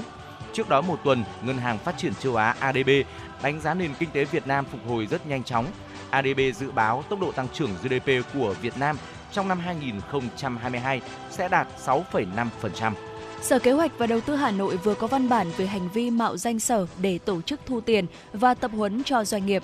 Trong văn bản đến các tổ chức cá nhân doanh nghiệp trên địa bàn thành phố Hà Nội, Sở nêu, theo phản ánh của công ty trách nhiệm hữu hạn xây dựng thương mại và dịch vụ Thành Thành Phát và công ty trách nhiệm hữu hạn tư vấn và dịch vụ Gia Trung, cơ quan cảnh sát điều tra công an quận Long Biên đã có thông báo kết luận giám định số 737 ngày 15 tháng 7 năm 2022 như sau: phôi giấy chứng nhận đăng ký doanh nghiệp hoạt động số 010 985 2700, 010 987 9445 và hai công văn thông báo yêu cầu tập huấn với phôi các mẫu so sánh do cơ quan cảnh sát điều tra công an quận Long Biên cung cấp, không phải được in ra từ cùng một biểu mẫu. Con dấu đóng ra hình dấu, phòng đăng ký kinh doanh trên mẫu, so sánh do cơ quan cảnh sát điều tra công an quận Long Biên cung cấp, không đóng ra hình dấu tròn, phòng đăng ký kinh doanh trên giấy chứng nhận đăng ký doanh nghiệp, hoạt động số 010985 2700, số 010987 9445 và hai công văn thông báo yêu cầu tập huấn. Hình dấu trên giấy chứng nhận đăng ký doanh nghiệp hoạt động số 010985 2700, số 010987 9445 và hai công văn thông báo yêu cầu tập huấn được tạo ra bằng phương pháp in màu kỹ thuật số. Theo kết luận giám định nêu trên, tổ chức công dân đã làm giả con dấu tài liệu của phòng đăng ký kinh doanh, Sở Kế hoạch và Đầu tư Hà Nội. Trường hợp phát hiện có đối tượng giả mạo tài liệu và tư cách của Sở Kế hoạch và Đầu tư, đề nghị tổ chức công dân chủ động thông tin tố giác với cơ quan công an để xử lý hành vi vi phạm theo quy định. Thưa quý vị, hiện nay ngành nông nghiệp Hà Nội đang tích cực hỗ trợ các địa phương phát triển nghề chăn nuôi bò thịt. Hoạt động này nhằm giúp người chăn nuôi hướng tới tính chuyên nghiệp, đồng thời góp phần cơ cấu lại ngành nông nghiệp thủ đô. Về chương trình chăn nuôi bò thịt trên địa bàn thành phố, Phó Giám đốc Trung tâm Phát triển Nông nghiệp Hà Nội Hà Tiến Nghi cho biết, đến nay tổng đàn bò toàn thành phố là 130.000 con, giảm 6,9% so với năm 2008, nhưng năng suất tăng 36%. Trong đó đàn bò thịt và bò sinh sản đạt hơn 117.000 con, tỷ lệ thụ tinh nhân tạo trên đàn bò cái nền đạt 80%, với các giống bò thịt chủ lực là Angus, BBB, Charolais, Wagyu. Mặc dù chất lượng giống bò thịt của Hà Nội đã được nâng lên nhiều hơn so với các năm trước, nhưng năng suất vẫn chưa đạt ở mức độ tốt nhất. Với bò thịt 36 tháng tuổi, trọng lượng trung bình tại các nước phát triển đạt 700 đến 800 kg một con, nhưng tại Hà Nội mới chỉ đạt 450 đến 600 kg một con. Đối với sản phẩm thịt bò, sản lượng sản xuất và bán ra thị trường của thành phố đạt khoảng 10.000 tấn một năm, mới chỉ đáp ứng được gần 20% nhu cầu tiêu dùng thịt bò của người dân trên địa bàn. Do đó rất cần chuyên nghiệp hóa nghề chăn nuôi bò thịt để phát triển bền vững. Nhằm động viên khuyến khích chăn nuôi bò thịt chất lượng cao, ngành nông nghiệp Hà Nội đang phối hợp với các địa phương thực hiện sơ khảo, chọn ra các đội tham gia vòng trung khảo, hội thi kiến thức chăn nuôi bò hướng thịt và cá thể bò đẹp trên địa bàn thành phố Hà Nội năm 2022 tại huyện Phúc Thọ.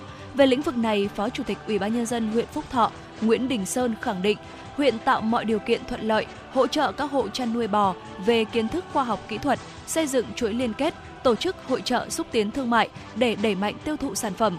Theo Phó Giám đốc Sở Nông nghiệp và Phát triển Nông thôn Hà Nội, Tạ Văn Tường, hiện nay chăn nuôi của Hà Nội nói chung, chăn nuôi bò thịt nói riêng đã có bước phát triển mạnh cả về giống và chất lượng sản phẩm. Để tôn vinh, động viên khuyến khích kịp thời các tổ chức cá nhân chăn nuôi bò trên địa bàn thành phố, ngành nông nghiệp đang triển khai các vòng sơ khảo hội thi kiến thức chăn nuôi bò hướng thịt. Hội thi cũng là dịp thúc đẩy quảng bá giới thiệu thành tựu của ngành chăn nuôi bò trên địa bàn thành phố, từng bước đưa chăn nuôi bò thịt theo hướng sản xuất hàng hóa, có năng suất và chất lượng cao, góp phần cơ cấu lại ngành nông nghiệp Hà Nội giai đoạn 2022-2025 theo hướng nâng cao giá trị gia tăng, phát triển bền vững. Thưa quý vị, đó là một số những thông tin đáng chú ý chúng tôi cập nhật và gửi đến quý vị. Còn ngay bây giờ thì xin mời quý vị hãy dành thời gian đến với tọa đàm của chương trình đã thực hiện. Xin mời quý vị cùng lắng nghe.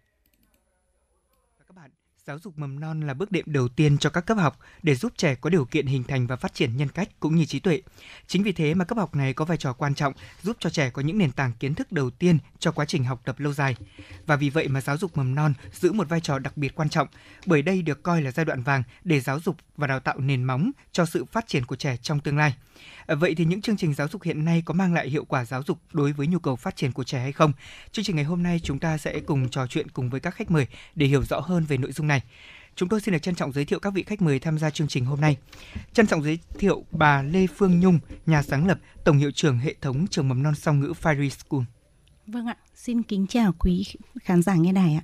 Trân trọng giới thiệu ông Red Bigler, cố vấn chương trình kiêm tổng hiệu trưởng hệ thống trường mầm non quốc tế Roseman. Vâng, xin chào à, quý vị và các bạn. Trân trọng giới thiệu bà Trần Thị Khánh Huyền, ban quản trị hệ thống giáo dục mầm non mèo con Kitten. Dạ vâng, xin chào quý thính giả nghe đài ạ. Vâng ạ, đầu tiên chúng tôi xin được cảm ơn các vị khách mời đã tham gia chương trình tọa đàm của Đài Phát thanh Truyền hình Hà Nội.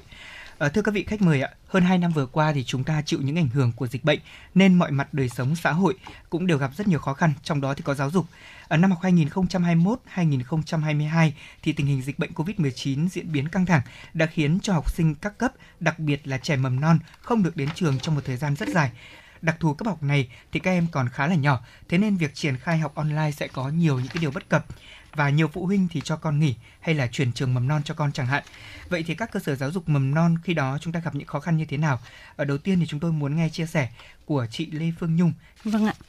Lời đầu tiên cho tôi được gửi lời chào tới quý vị khán giả và lời cảm ơn tới đài truyền hình và phát thanh Hà Nội.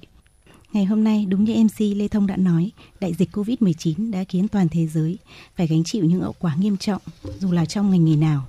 Với giáo dục dục mầm non cũng vậy, chúng tôi nhận thấy không ít những khó khăn trong và sau thời kỳ đại dịch khi trẻ không thể đến trường, ảnh hưởng trực tiếp đến sức khỏe tinh thần, thể chất và sự phát triển toàn diện của trẻ. Độ tuổi từ 0 đến 6 là độ tuổi vàng để phát triển của các bé.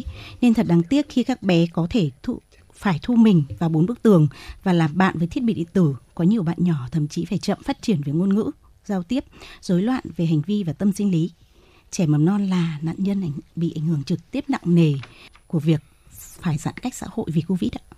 Vâng, chúng ta có thể thấy là chính bản thân các em nhỏ trong 2 năm vừa qua cũng có những cái khó khăn nhất định và đối với cha mẹ ở nhà thì cũng khó khăn và đối với các thầy cô ở các hệ thống trường mầm non cũng vậy. À, có một cái vấn đề đó là thời gian qua thì báo chí phản ánh rất nhiều đó là tình trạng thiếu giáo viên ở các trường mầm non tư thục. Vì học sinh nghỉ là các trường không có kinh phí để duy trì hoạt động giáo viên thì lại không có nguồn thu nhập. Vậy thì chúng tôi muốn hỏi là ở trường mầm non quốc tế Rustman và hệ thống trường mầm non mèo con ạ thì chúng ta có gặp những cái vấn đề như thế này hay không? Và ngoài ra thì có những khó khăn như thế nào mà các trường phải đối mặt trong ờ, cái thời gian 2 năm đại dịch vừa qua có lẽ đầu tiên thì chúng tôi xin được mời ông à, Red Bigler cố vấn chương trình kiêm tổng hiệu trưởng của hệ thống trường mầm non quốc tế Mỹ Rosman. À, dạ vâng. À, chúng tôi à, rất vui mừng để thấy rằng là sau thời gian nghỉ dịch à, thì trăm phần trăm của giáo viên đã quay lại làm việc à, nhờ có những chính sách và môi trường làm việc thân thiện nên nhà trường vẫn luôn nhận được sự đồng hành và gắn bó của đội ngũ giáo viên. À, dù đúng là đã gặp khó khăn về à, tài chính. Nhưng à, ban lãnh đạo vẫn luôn cố gắng đảm bảo quyền lợi cho cho giáo viên. Vâng ạ. Ờ, chúng ta cũng phải đảm bảo cái nguồn thu nhập để cho các thầy cô gắn bó thêm và đặc biệt là cũng là cái động lực đúng không ạ? Để cho cái năm học này chúng ta có thêm nhiều bước chuẩn bị tốt hơn. Thế vậy thì còn đối với chị- bà Trần Thị Khánh Huyền ạ ban quản trị hệ thống giáo dục mầm non mèo con thì không biết nhà trường đã có những cái ờ, cách làm như thế nào để vượt qua những cái khó khăn bước đầu như vậy Dạ thật sự là cũng rất đồng cảm đối với hệ thống mầm non song ngữ uh, Ferry School và hệ thống trường quốc tế Rosemount trong cái thời gian vừa rồi. Bởi vì chính chúng tôi những người làm việc trực tiếp trong cái ngành mầm non cũng gặp rất nhiều khó khăn trong 2 năm vừa qua. Và à, thật sự là ngoài vấn đề tài chính để duy trì các cái hoạt động cũng như là duy trì ổn định đội ngũ nhân sự thì cái vấn đề thiếu hụt giáo viên cũng là một vấn đề rất lớn đối với cái tiền. Bởi vì à, trong cái quãng trong quãng thời gian là một năm sau khi mà mà chúng ta nghỉ dịch dài thì đã có một số giáo viên đã không thể chờ đợi cái sự quay trở lại và họ đã quyết định là chuyển nghề. Một bộ phận khác thì thay vì ờ, là có thể là sẽ sẽ giữ giữ nghề nhưng mà lại sẽ quyết định là về quê để thi viên chức. Và đấy là những cái vấn đề rất lớn mà Kitten đã phải đối mặt ngay cái tại cái thời điểm mà mới quay đầu quay quay trở lại được hoạt động. Và cũng cũng chia sẻ với quý thính giả đấy là trong cái quãng thời gian mà nghỉ dịch thì nhà trường cũng đã có những cái um, những cái phần việc để quyết định là làm, để làm, để đảm bảo cái thu nhập cho người lao động trong cái thời gian đầu khi mới nghỉ dịch. Tuy nhiên thì vì thời gian nghỉ dịch quá dài, nên chúng tôi đã làm được trong 3 tháng đầu tiên và sau đến đến tháng thứ tư là chúng tôi đã dừng lại. Và hỗ trợ người lao động trên phương diện là sẽ tìm thêm những cái phần việc khác để người lao động có thể có thêm thu nhập. Và cũng rất là may mắn đối với Kitten đấy là có khoảng 87% người lao động sau cái thời gian nghỉ dịch đã quay trở lại với nhà trường. Đây là một cái con số mà Kitten thật sự là ngoài ngoài ngoài sức ngoài sức tưởng tượng của chúng tôi. Và vâng bản thân chúng tôi sau đó thì cũng gặp khó khăn trong việc tuyển dụng giáo viên. Tính đến thời điểm này thì cũng đã ổn định trở lại. Tuy nhiên thì cũng chưa được giải quyết một cách triệt để tất cả những cái vấn đề này. Vâng. Vâng. Ờ, chúng ta thấy là qua 2 năm đại dịch Covid-19 ảnh hưởng thì rõ ràng là như bài toán thiếu về nguồn nhân lực, ví dụ như là thiếu giáo viên đúng không ạ? Vâng. Ờ, thu hút ờ, giáo viên với cái nghề của mình giữ chân trong hai năm vừa qua quả thật là rất là khó khăn đối với hệ thống các trường mầm non, đặc biệt là các trường mầm non tư thục. Ờ, vậy thì những cái cách làm như thế nào bên cạnh uh, trường uh, của bà Trần Thị Khánh Huyền đó là hệ thống giáo dục mầm non Kitten vừa chia sẻ là có thêm những cái phần giới thiệu việc làm để cho các giáo viên vượt qua cái giai đoạn khủng hoảng đó. Thế thì uh, tại hệ thống trường mầm non song ngữ Ferry School thì bà Lê Phương Nhung ạ, chúng ta đã có những cái cách làm như thế nào để có thể giúp cho cái quá trình hoạt động dạy và học của nhà trường hai năm vừa qua nó được uh, đáp ứng được những cái tiêu chí nhất định để có thể đảm bảo chất lượng cũng như là về quy mô trường lớp hiện nay của chúng ta như thế nào ạ?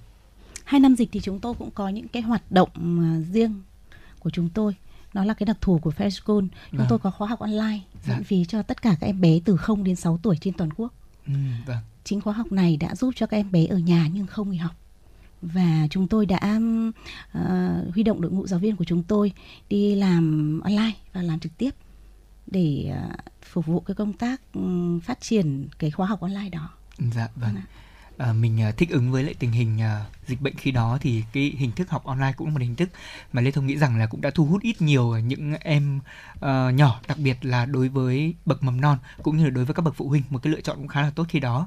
Thế còn đối với à, hệ thống trường mầm non quốc tế Mỹ ờ, à, Roseman thì sao ạ? thì cũng à, cố gắng thực hiện à, lớp online nhưng à, nó rất là khó đối với em bé để tập trung và Ừ. thường phải có một người phụ huynh thì ngồi bên cạnh Dạ. cho nên à, cũng gây khó khăn cho phụ huynh cho nên không không thể à, làm được lâu dài À, nhưng à, giáo viên thì đã thường xuyên liên lạc với phụ huynh để à, à, có mối quan hệ giữ mối quan hệ tốt với các gia đình của của các học sinh Vâng. À, như vậy là chúng ta thấy là để thích ứng với đại dịch thì ngành giáo dục nói chung và đặc biệt là giáo dục mầm non, nhất là hệ thống các cơ sở giáo dục tư nhân chúng ta cũng cần phải có những cái sự chuyển đổi, đặc biệt là linh hoạt trong hình thức dạy và học. Cũng như là tất nhiên là hình thức dạy và học online đối với các con ở bậc học mầm non như ông uh, Jess Bigler cũng vừa chia sẻ nó có những cái khó khăn nhất định. Đó là các con thì khó có cái yếu tố tập trung. Tuy nhiên là không phải là không thể thu hút được các con nếu như chúng ta có những cái bài giảng phù hợp đúng không ạ? Ờ, cảm ơn các vị khách mời đã chia sẻ về những cái khó khăn bước đầu và cách để chúng ta vượt qua trong 2 năm đại dịch vừa qua. Thì ờ, chúng ta cũng thấy là năm học mới cũng đã chính thức bắt đầu rồi ạ. Và năm học mới thì bao giờ cũng gắn liền với những cái thách thức và những cái thời cơ mới đối với các cơ sở giáo dục, đối với chính các thầy các cô và đặc biệt là đối với chính các em nhỏ nữa. Ờ, tại trường hệ thống giáo dục mầm non mèo con thì bà Trần Thị Khánh Huyền có thể chia sẻ kỹ hơn về những cái hoạt động giáo dục mà nhà trường sẽ hướng tới trong năm học này. Dạ, với Kitten thì chúng tôi mong muốn là sẽ góp phần tạo nên những đứa trẻ hạnh phúc và tự tin. Và với cái triết lý giáo dục đó ngay từ đầu thì ờ, cái chương trình học của chúng tôi chúng tôi cũng cũng cũng đưa vào tất cả những cái hoạt động để làm sao trẻ có thể được trải nghiệm. Bởi vì thật ra ở độ tuổi mầm non các bạn ấy sẽ học thông qua việc chơi. Vâng. và cái việc học tập thông qua việc chơi được gắn kết với nhau với cô với bạn và được ờ, tham gia những cái hoạt động ừm, tập thể cùng với nhau thì các bạn ấy sẽ cùng lúc đó sẽ vừa học được kỹ năng vừa học được kiến thức. Và ờ, hướng tới mục tiêu này thì Kitten cũng đã xây dựng một cái chương trình học tập thực nghiệm và ứng dụng linh hoạt các phương pháp giáo dục hiện đại vào trong chương trình học. Thì ờ, thông qua cái phần việc này thì ừ, cái ờ, các con sẽ có đầy đủ những cái kỹ năng những cái kiến thức và những cái trải nghiệm để có thể uh, hòa nhập và có thể uh, tự tin khi mà các con uh, đến với bất cứ một môi trường nào. Không phải là Kitten mà một trường khác hoặc là một cấp học khác. Đấy là những cái mong muốn của Kitten trong năm học này ạ. Vâng, như vậy là chúng ta có thể thấy là bên cạnh những cái chương trình giáo dục truyền thống thì các nhà trường cũng chú trọng đến việc giáo dục về kỹ năng sống cho các em nhiều hơn này, hoặc là chúng ta tập trung vào những cái hoạt động trải nghiệm. Ờ, đúng như ban đầu ông Red Bigler có nói đó là uh, đối với các trẻ mầm non này các con thường hay là hiếu động này, khó tập trung này. Chính vì vậy mà đối với các nhà trường thì những cái hoạt động để thu hút các con nó cũng phải mang cái tính sáng tạo gần gũi. Thế nhưng mà Lê Thông thấy hiện nay là có rất nhiều trường ạ và có rất nhiều phụ huynh cũng có cái sự lăn tăn của họ. Đó là có một số cơ sở giáo dục mầm non khi mà các con bước vào học uh, ban đầu thì ờ, sẽ cam kết chương trình học với những cái nội dung là trải nghiệm nhiều. Thế nhưng mà sau đó trong quá trình học thì các con gần như là khó thích nghi tức là có những cái nội dung học phần nó hơi khó đối với các con. Thế thì các trường đã có thể uh, có những cách làm như thế nào để biến những cái học phần những cái kiến thức khô khan ví dụ như là những kiến thức ờ, khô khan về cuộc sống về kỹ năng sống các con chưa đủ để có thể hiểu được thành những cái hoạt động bổ ích cụ thể hơn thế thì ờ, bà Huyền có thể chia sẻ thêm là đối với hệ thống giáo dục mèo con thì chúng ta có những cách làm như thế nào ví dụ như trong một lớp học mình sẽ tổ chức lớp ra sao để có thể đảm bảo là các con đều được uh, tiếp thu những cái kiến thức đó như nhau và chúng ta có thể đánh giá rõ nhất là cái mức độ am hiểu của các con với cái, cái vấn đề mà giáo viên truyền đạt ạ. Ờ, thật ra những cái vấn đề mà khô khan nhất đấy là những vấn đề liên quan nặng nề về mặt kiến thức. Dạ. và với cái việc mà nặng nề về mặt kiến thức này thì Kitten đã biến nó thành những trò chơi ạ. Ví dụ như các bạn à, khi tham gia học tập tại Kitten có thể học tiếng Việt thông qua việc chơi một trò chơi hái chữ, Ừ. có thể thông qua việc à, ừ, học đọc toán thông qua trên trên cái cái à, trục số bằng cách là đưa một bạn đi học và bước đi học đấy làm hết mất bao nhiêu bước. Cách mà chúng tôi đưa vào chương trình học đấy là gắn kết việc tạo ra các trò chơi trong quá trình để trẻ tiếp cận với kiến thức. Việc mà để trẻ tiếp cận với kiến thức thông qua trò chơi sẽ khiến trẻ cảm thấy vui hơn và cảm thấy là dễ dàng để mà mà tiếp nhận cái kiến thức đó hơn bên cạnh đó thì chúng tôi cũng rất quan tâm đến việc phát triển các cái kỹ năng mềm khác ví dụ như ờ, kỹ năng phát triển ngôn ngữ nhất là trong quá trình thuyết trình. Vâng. việc thuyết trình không phải để mang đưa cho các con một cái nội dung một vấn đề bất kỳ nào đấy để các con có thể nói ra mà là việc thuyết trình ở đây đầu tiên là để cho con có thể nói ra được cái quan điểm của mình để nói ra được những cái ờ, nội dung mà bản thân con đang tư duy về nó. Có thể là đúng có thể là sai có thể là chưa thật sự là đã phù hợp. Nhưng thông qua việc đó chúng tôi sẽ biết chính xác rằng là à trẻ muốn gì trẻ cần gì và chúng ta sẽ cần phải làm gì để mà định hướng cho những cái bạn nhỏ này. Và như vừa nãy tôi có trao đổi riêng phía bên ngoài với chỗ thầy thầy Jeff đấy là um, mỗi một bộ não của mỗi một con người có những phần khác nhau và mỗi một bạn sẽ bộ não phát triển ở ở ở phần nào thì sẽ thích ứng ở bộ ở ở phần đó và bạn ấy sẽ thích thiên về hoạt động đó hơn. Có những bạn sẽ thích vẽ hơn có những bạn sẽ thích âm nhạc hơn có những bạn sẽ thích tư duy logic hơn. Đồng nghĩa với việc đấy thì Kitten đang thực hiện cá nhân hóa từng trẻ để hiểu và tư vấn một cách chính xác định hướng một cách chính xác cho phụ huynh rằng à bạn ấy sẽ thích cái này. Thế thì cái đây là sẽ là điểm mạnh của con và phụ huynh có thể nhìn trên điểm mạnh đó để phát triển nhiều hơn và những cái phần này con đang cần phải hỗ trợ nhiều hơn. Thì bố mẹ cũng sẽ lưu tâm hơn những cái phần đó để trong quá trình mà con thay đổi môi trường trong quá trình con chuyển cấp hay là hay là trong quá trình con phát triển ở những cái cấp học lớn hơn thì các con sẽ có những cái nền tảng ngay từ đầu và bố mẹ đã hiểu bạn ấy ngay từ đầu rồi. Vâng. Ờ, đây cũng là điều mà cá nhân tôi nếu như mà có con nhỏ thì mình cũng băn khoăn lắm đấy ạ. Tại vì khi mà mang con đến một ờ, cơ sở giáo dục thì chúng ta đầu tiên là quan tâm đến chất lượng giáo dục, sau đó thì quan tâm đến là cái hiệu quả của cái mô hình giáo dục đó tác động như thế nào đến con của mình. Ờ, thưa ông Jess Bigler đó là có một cái điều mà Lê Thông thấy là các bậc phụ huynh cũng quan tâm đó chính là cái tâm lý ạ, tâm lý của các trẻ trong trường mầm non. Thế thì có nhiều con là khá là rụt rè khi mà bắt đầu vào lớp thì các con hơi rụt rè. Có một số con thì với cái chương trình giáo dục mà ừ, có thể gọi là có phong cách đổi mới như thế này thì nhiều bé cảm giác như là mình ờ, được đi chơi nhiều hơn là đi học. Nó có một cái tâm trạng thích thú. Thế nhưng mà cũng có một số bé thì như tôi đã nói lại rụt rè và thu mình tại vì các con sợ. Thế thì uh, riêng đối với kinh nghiệm là một cố vấn chuyên môn thì ông đánh giá như thế nào về việc là định hướng và có những cái hoạt động để giúp cải thiện về mặt tâm lý cho những trẻ? Mà các con có một chút những cái yếu tố về tâm lý nó rụt rè hoặc là nó không được mạnh dạn cho lắm ạ Thật ra phải để ý đến à, từng con một vì thật ra trong một lớp có thể tất cả học sinh sinh ra cùng một năm nhưng chỉ khác nhau 6 tháng tuổi thôi thì cũng là hoàn toàn khác về khả năng để hấp thụ thông tin và Vâng. nhớ và và hiểu và áp dụng. Cho nên ngay cả trong một lớp thì không thể đòi hỏi tất cả con thì đều phát triển như nhau. Dạ. À, nhưng phải đánh giá và có trên một giáo trình thì sẽ có mục tiêu mục tiêu của kỳ học và cố gắng à, và đánh giá thì con đã đạt đến mục tiêu đó chưa? Thì nếu một số con phát triển nhanh hơn thì tốt nhưng à, nếu chậm hơn thì dành thêm thời gian và liên lạc với phụ huynh để phụ huynh biết à, có nhu cầu để bố mẹ hỗ trợ và giúp con về những khía cạnh đó. Nhưng à, nhiều trẻ con thì bám vào một sở thích. À, Vâng. ví dụ vừa có một lớp mà một em bé thì bây giờ thì đam mê về khủng long Ừ. cho nên đi vào lớp thì từ giờ bắt đầu học thì nói về khủng long cho đến đi về thì nói về khủng long và cái gì không liên quan đến khủng long thì rất khó chú ý à, Yeah. vâng.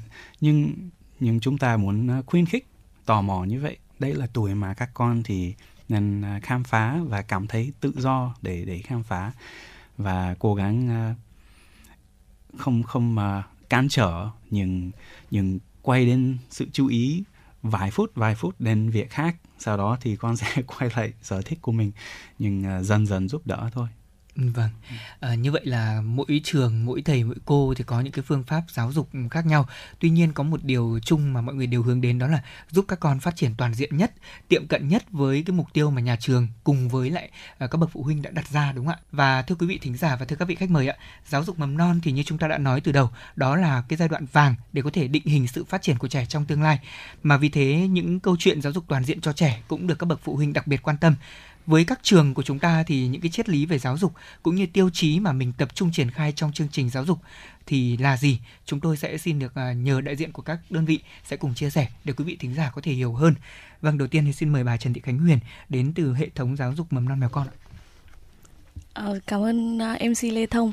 Thì triết lý của giáo dục của Kitten đấy là mong muốn góp phần tạo tạo nên những đứa trẻ tự tin và hạnh phúc.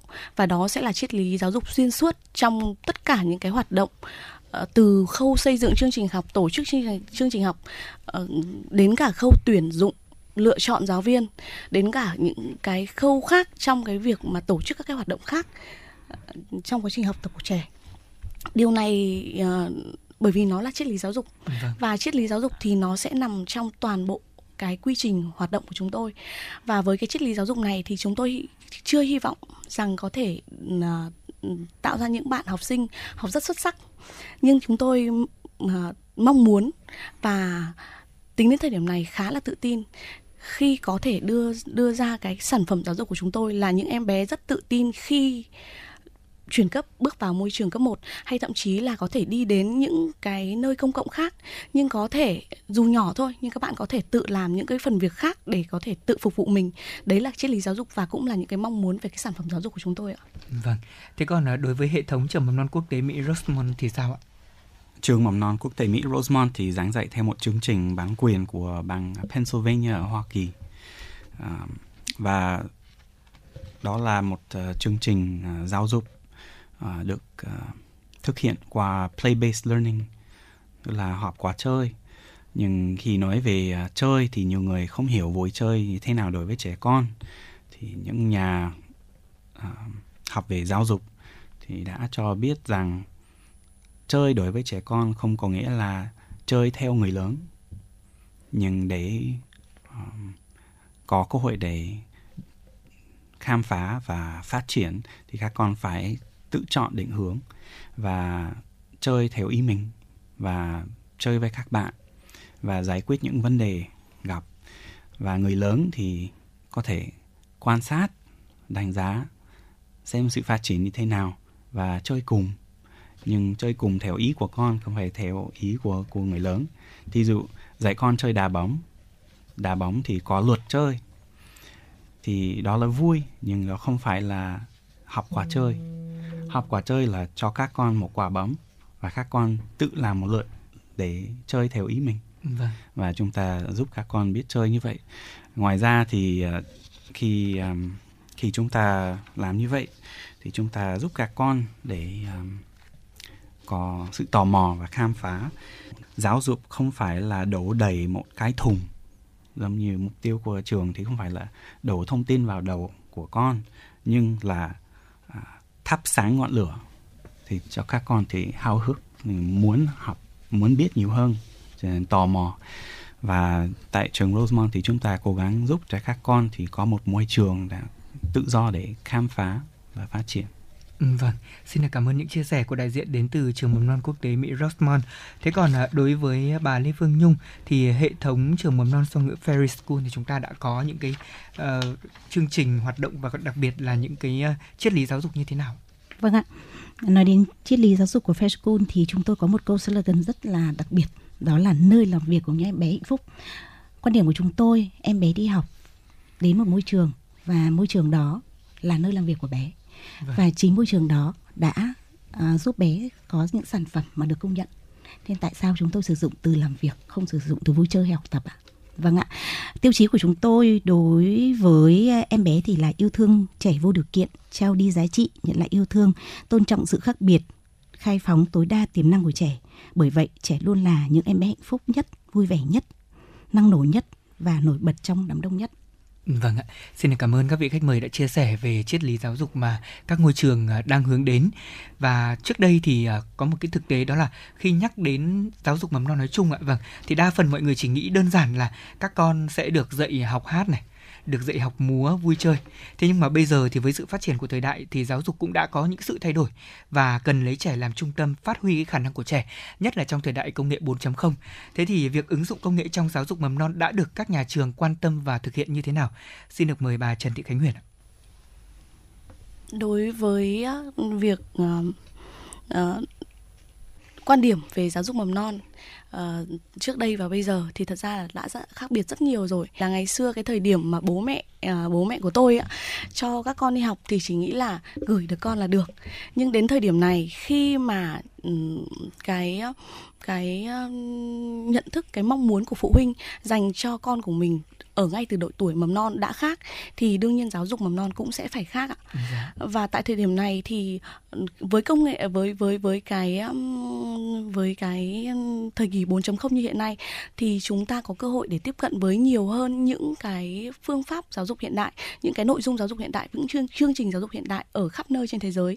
Đây là một cái cơ hội tốt không chỉ cho riêng Kitten mà cho tất cả các ờ, người đã, cho tất cả những người đang hoạt động trong cái ngành giáo dục mầm non có thể thay đổi và phát triển cái định hướng giáo dục của mình cá nhân tôi thì nghĩ rằng là mỗi một cái hoạt động giáo dục thì đều là sự sáng tạo và cái sự sáng tạo đấy nó sẽ dựa trên cái triết lý giáo dục của từng đơn vị Thế còn à, bà Lê Phương Nhung đại diện của hệ thống à, trường mầm non song ngữ Ferry School, chúng ta đã ứng dụng à, công nghệ như thế nào vào việc giáo dục cũng như là à, đưa những cái tiết học của mình trở nên sinh động hơn đến với các con ạ? Vâng ạ. À, theo quan điểm của chúng tôi thì xã hội phát triển, công nghệ phát triển song hành. Điều đó có nghĩa là Ferricon phải áp dụng các công nghệ tối đa vào chương trình giảng và dạy và học tập của các trẻ. À, tại Feschool chúng tôi sử dụng công nghệ là nền tảng kết nối hàng ngày với phụ huynh để các bậc cha mẹ có thể theo dõi chặng đường phát triển của con hàng ngày thông qua những bức ảnh, clip ngắn của các con trong lớp học. Đồng thời chúng tôi ưu tiên hóa các nền tảng xã hội như Facebook, website để truyền tải những kiến thức cần thiết sớm nhất đến cộng đồng mạng, đến cha mẹ, đến các học sinh. Bởi vậy, ngoài việc áp dụng công nghệ thông tin thì chúng tôi luôn luôn chú trọng đến việc mà uh, nhà trường không lạm dụng quá cái công nghệ thông tin và luôn luôn chú trọng đến uh, uh, việc cho bé cảm nhận từ môi trường xung quanh. Vâng. Vâng ạ. À, như vậy là chúng ta thấy là việc mà áp dụng công nghệ chẳng qua chỉ để giúp cho những cái việc truyền tải kiến thức của chúng ta, các thầy, các cô trở nên ờ, gần gũi này, sinh động này, trực quan hơn với các con. Chứ còn dĩ nhiên là việc ờ, giáo dục ờ, đưa công nghệ vào là một điều tốt rồi. Còn những cái hệ lụy sau đó, nếu như mà chúng ta làm cho các con dễ bị lạm dụng thì đó mới là vấn đề mà chính các thầy các cô cùng các bậc phụ huynh chúng ta cần phải quan tâm đúng không ạ? Cảm ơn các vị khách mời rất là nhiều. Và thưa quý vị và qua thời gian thì những năm gần đây thì các trường cũng đã ứng dụng những cái phương pháp giáo dục rất là tiên tiến, có thể phát triển cả về kiến thức, kỹ năng mềm cũng như là kỹ năng tư duy và vận động cho các con. Vậy thì các vị khách mời nhận thấy rằng là với các cái phương thức giáo dục hiện tại mà nhà trường mình đang áp dụng thì nó đã tạo ra sự thay đổi như thế nào đối với chính các em nhỏ? Chúng ta thấy được là các em tiếp nhận nó như thế nào và hiệu quả bước đầu uh, trong những tuần đầu của năm học này đi thì các con đã có cái sự thay đổi ra sao bằng cái quá trình mà các thầy các cô đã từng uh, làm việc ở trường. Thế thì đầu tiên xin được nhờ bà Trần Thị Khánh Huyền sẽ chia sẻ đôi nét về điều này để quý vị thính giả được biết rõ hơn. Dạ vâng, nếu nói về những thay đổi đầu tiên của các bạn khi đến trường thì tôi nghĩ đầu tiên sẽ cần nói đến việc các con sẽ làm việc và học tập uh, theo một cái theo theo theo một cái cái quy định nhất định ở trong lớp học đó. Ví dụ ban đầu khi mà các bạn ở độ tuổi từ khoảng 12 đến 36 tháng tuổi khi các bạn mới đến trường, các bạn ấy Vâng. sẽ không thể nào mà mình có thể mời con lên ghế ngồi được. Bởi vì là các bạn ấy đang quen với môi trường ở nhà các bạn ấy có thể tự do đi góc này chạy góc kia. Nhưng khi đến trường việc đầu tiên các con cần làm đấy là khi có khẩu lệnh của cô cô mời các bạn lên ghế ngồi là các bạn sẽ sẽ biết cách là à bây giờ mình sẽ lên ghế ngồi. Đấy là tôi nghĩ đấy là một trong những cái thay đổi đầu tích cực đầu tiên. Tức là khi bạn đến một Uh, một cái tổ chức nào đấy một cái nơi nào đấy bạn sẽ phải tuân theo cái quy định của nơi đó. Và bước đầu đối với học sinh Kitten đấy là việc đầu tiên mà các bạn ấy sẽ sẽ được học và sẽ được thực hiện ngay từ thời điểm ban đầu. Ngoài ra thì mình có thể ờ, kể đến một số những cái thay đổi khác tích cực khác. Ví dụ như các con sẽ lễ phép hơn, tự tin hơn trong việc chào hỏi, giao tiếp với lại với lại phụ huynh ừ, những phụ huynh khác khi mà đến Vâng. trường các bác đến trường là con các con có thể là ra nhìn thấy là đã chào là con chào cô, Dạ. con chào bác, con chào bà rồi. Đấy là những cái thay đổi tích cực đầu tiên và như thầy Jeff có nói đấy là giáo dục là một quá trình rất dài và cái sản phẩm giáo dục không phải ngay lập tức chúng ta có thể nhìn thấy kết quả ngay và những cái dấu hiệu ban đầu này mà như như như tôi vừa chia sẻ với Lê Thông thì nó là những cái dấu hiệu đầu tiên để cho thấy rằng là à giáo dục mầm non thật sự có những cái giá trị tích cực trong cái việc mà đưa trẻ đến trường. Vâng, quả là ừm, cô Trần Thị Khánh Huyền vừa mới nói đến một cái yếu tố mà Lê Thông thấy đúng. Đó chính là khi mà mình mang các con đến trường buổi đầu tiên đâu phải là dễ dàng. Bố mẹ cũng phải đấu tranh tâm lý rất là nhiều Rồi bản thân các con cũng phải có những cái sự thay đổi thích nghi. Và điều đầu tiên chúng ta thấy đó là khi các con đã mạnh dạn và hoạt động làm việc chơi theo quy củ nền nếp đó là điều đầu tiên mà chúng ta có thể cảm nhận rõ ràng. Thế còn à, đối với hệ thống trường mầm non à, à, quốc tế Mỹ Rosemont thì chúng ta thấy là có cái sự thay đổi nào của các con trong việc là khi mà học những cái chương trình mà nhà trường đã áp dụng không ạ? Và những cái phản hồi của phụ huynh ra sao thưa thầy? thì à, phản hồi của phụ huynh thì cũng à, rất tốt. À, vì họ thấy con thích đi học và vui vẻ.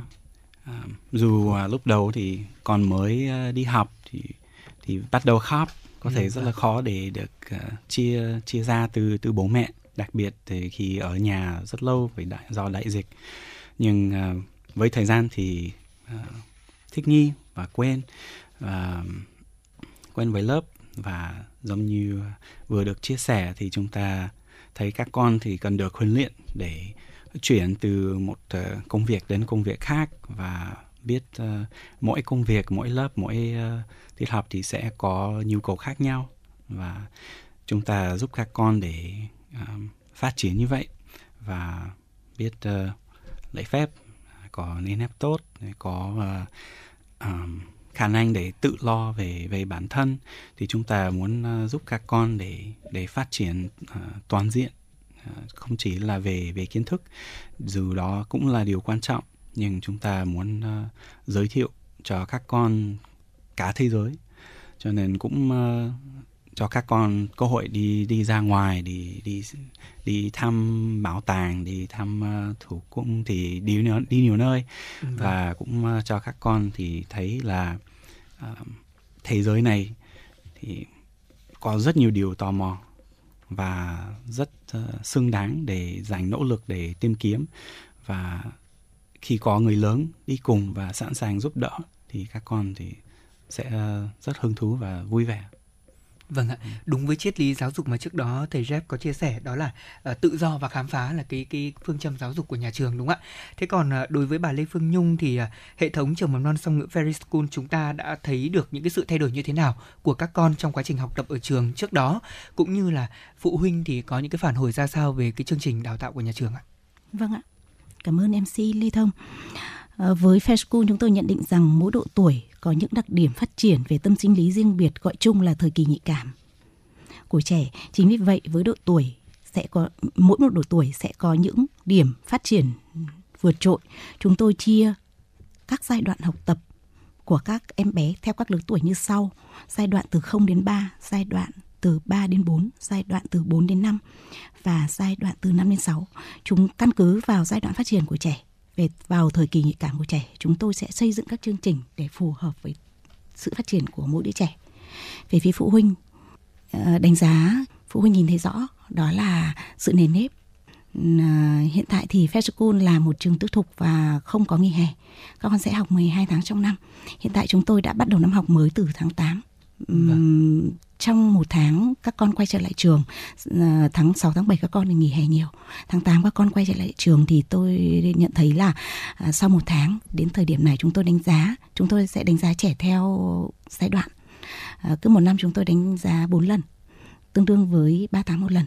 Và thấy được là sự phát triển của đứa trẻ, thứ nhất chúng tôi đặt tiêu chí là đúng với độ tuổi, cái thứ hai nữa là vượt trội so với độ tuổi hiện tại thì con rất tích cực đi học vui vẻ và nhà trường cũng đưa rất nhiều các hoạt động bổ ích lý thú trải nghiệm cho các con để lôi ờ, kéo cuốn hút trẻ đến trường mỗi ngày Vâng ạ. À, chúng ta có thể thấy là việc để cuốn hút lôi kéo các bé đến với hoạt động giáo dục cũng như là thấy cái sự thay đổi tích cực ở trong đó là niềm vui của các thầy các cô cũng như của các bậc phụ huynh.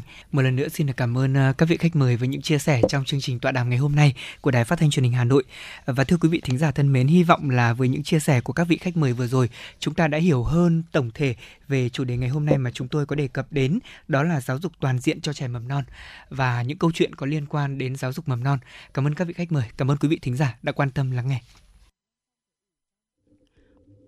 Quý vị và các bạn thân mến, tọa đàm vừa rồi cũng đã khép lại 120 phút chúng tôi đồng hành cùng với quý vị.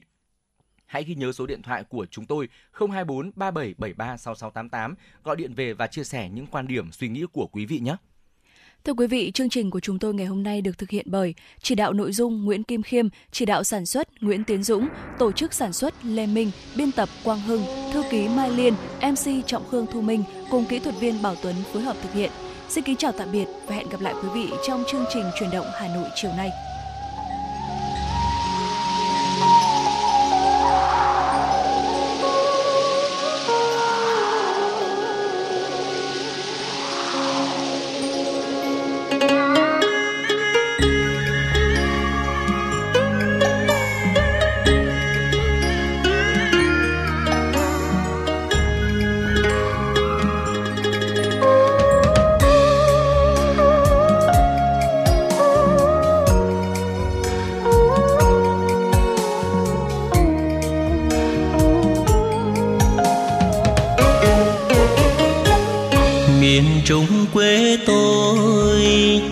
Chiều làm lũ bao đời, làng quê chơi vơi, nghe tin báo tới ngoài khơi.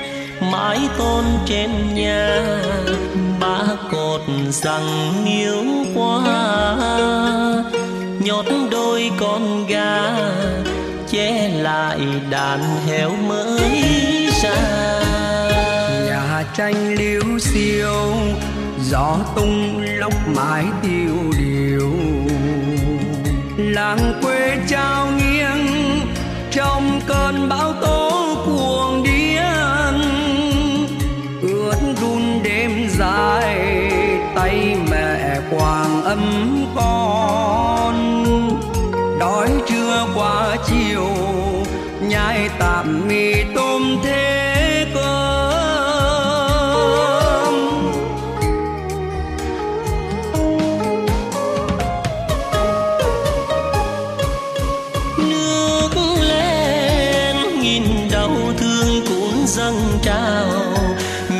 chìm làn quê xiết bao miền trung miền trung lẫn trong mưa chiều mịt mờ núp có rõ đàn trẻ thơ chợt nhìn bơ vơ. Tiếng ai u buồn thở dài biết ra rằng chừ ngày mai còn chi hơn ai.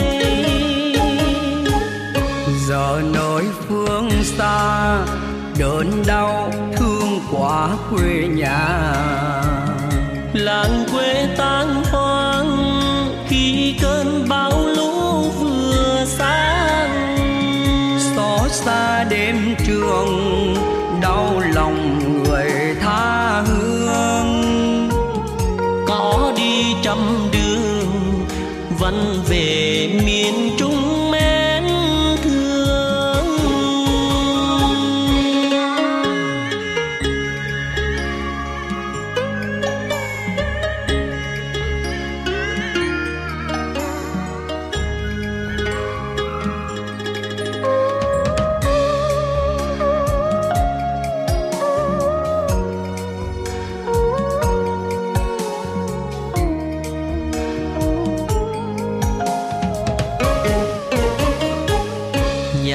nhà tranh liêu xiêu, gió tung lấp mãi tiêu điều.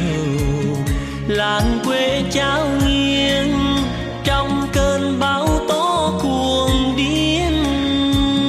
Ướt run đêm dài, tay mẹ quàng ấm con. Đói trưa qua chiều, nhai tạm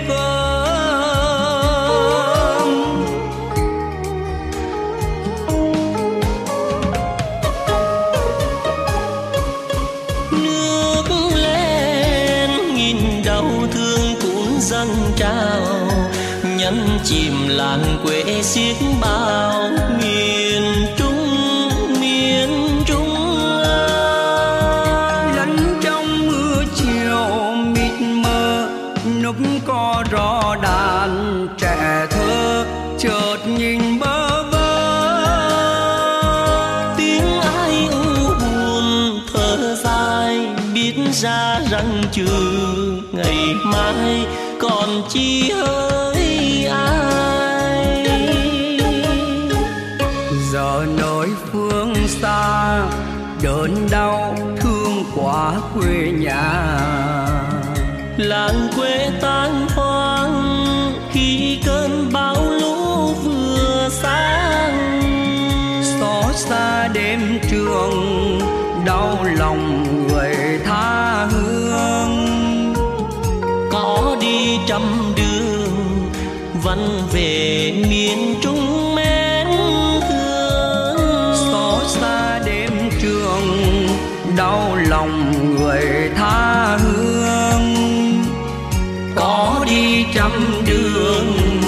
có đi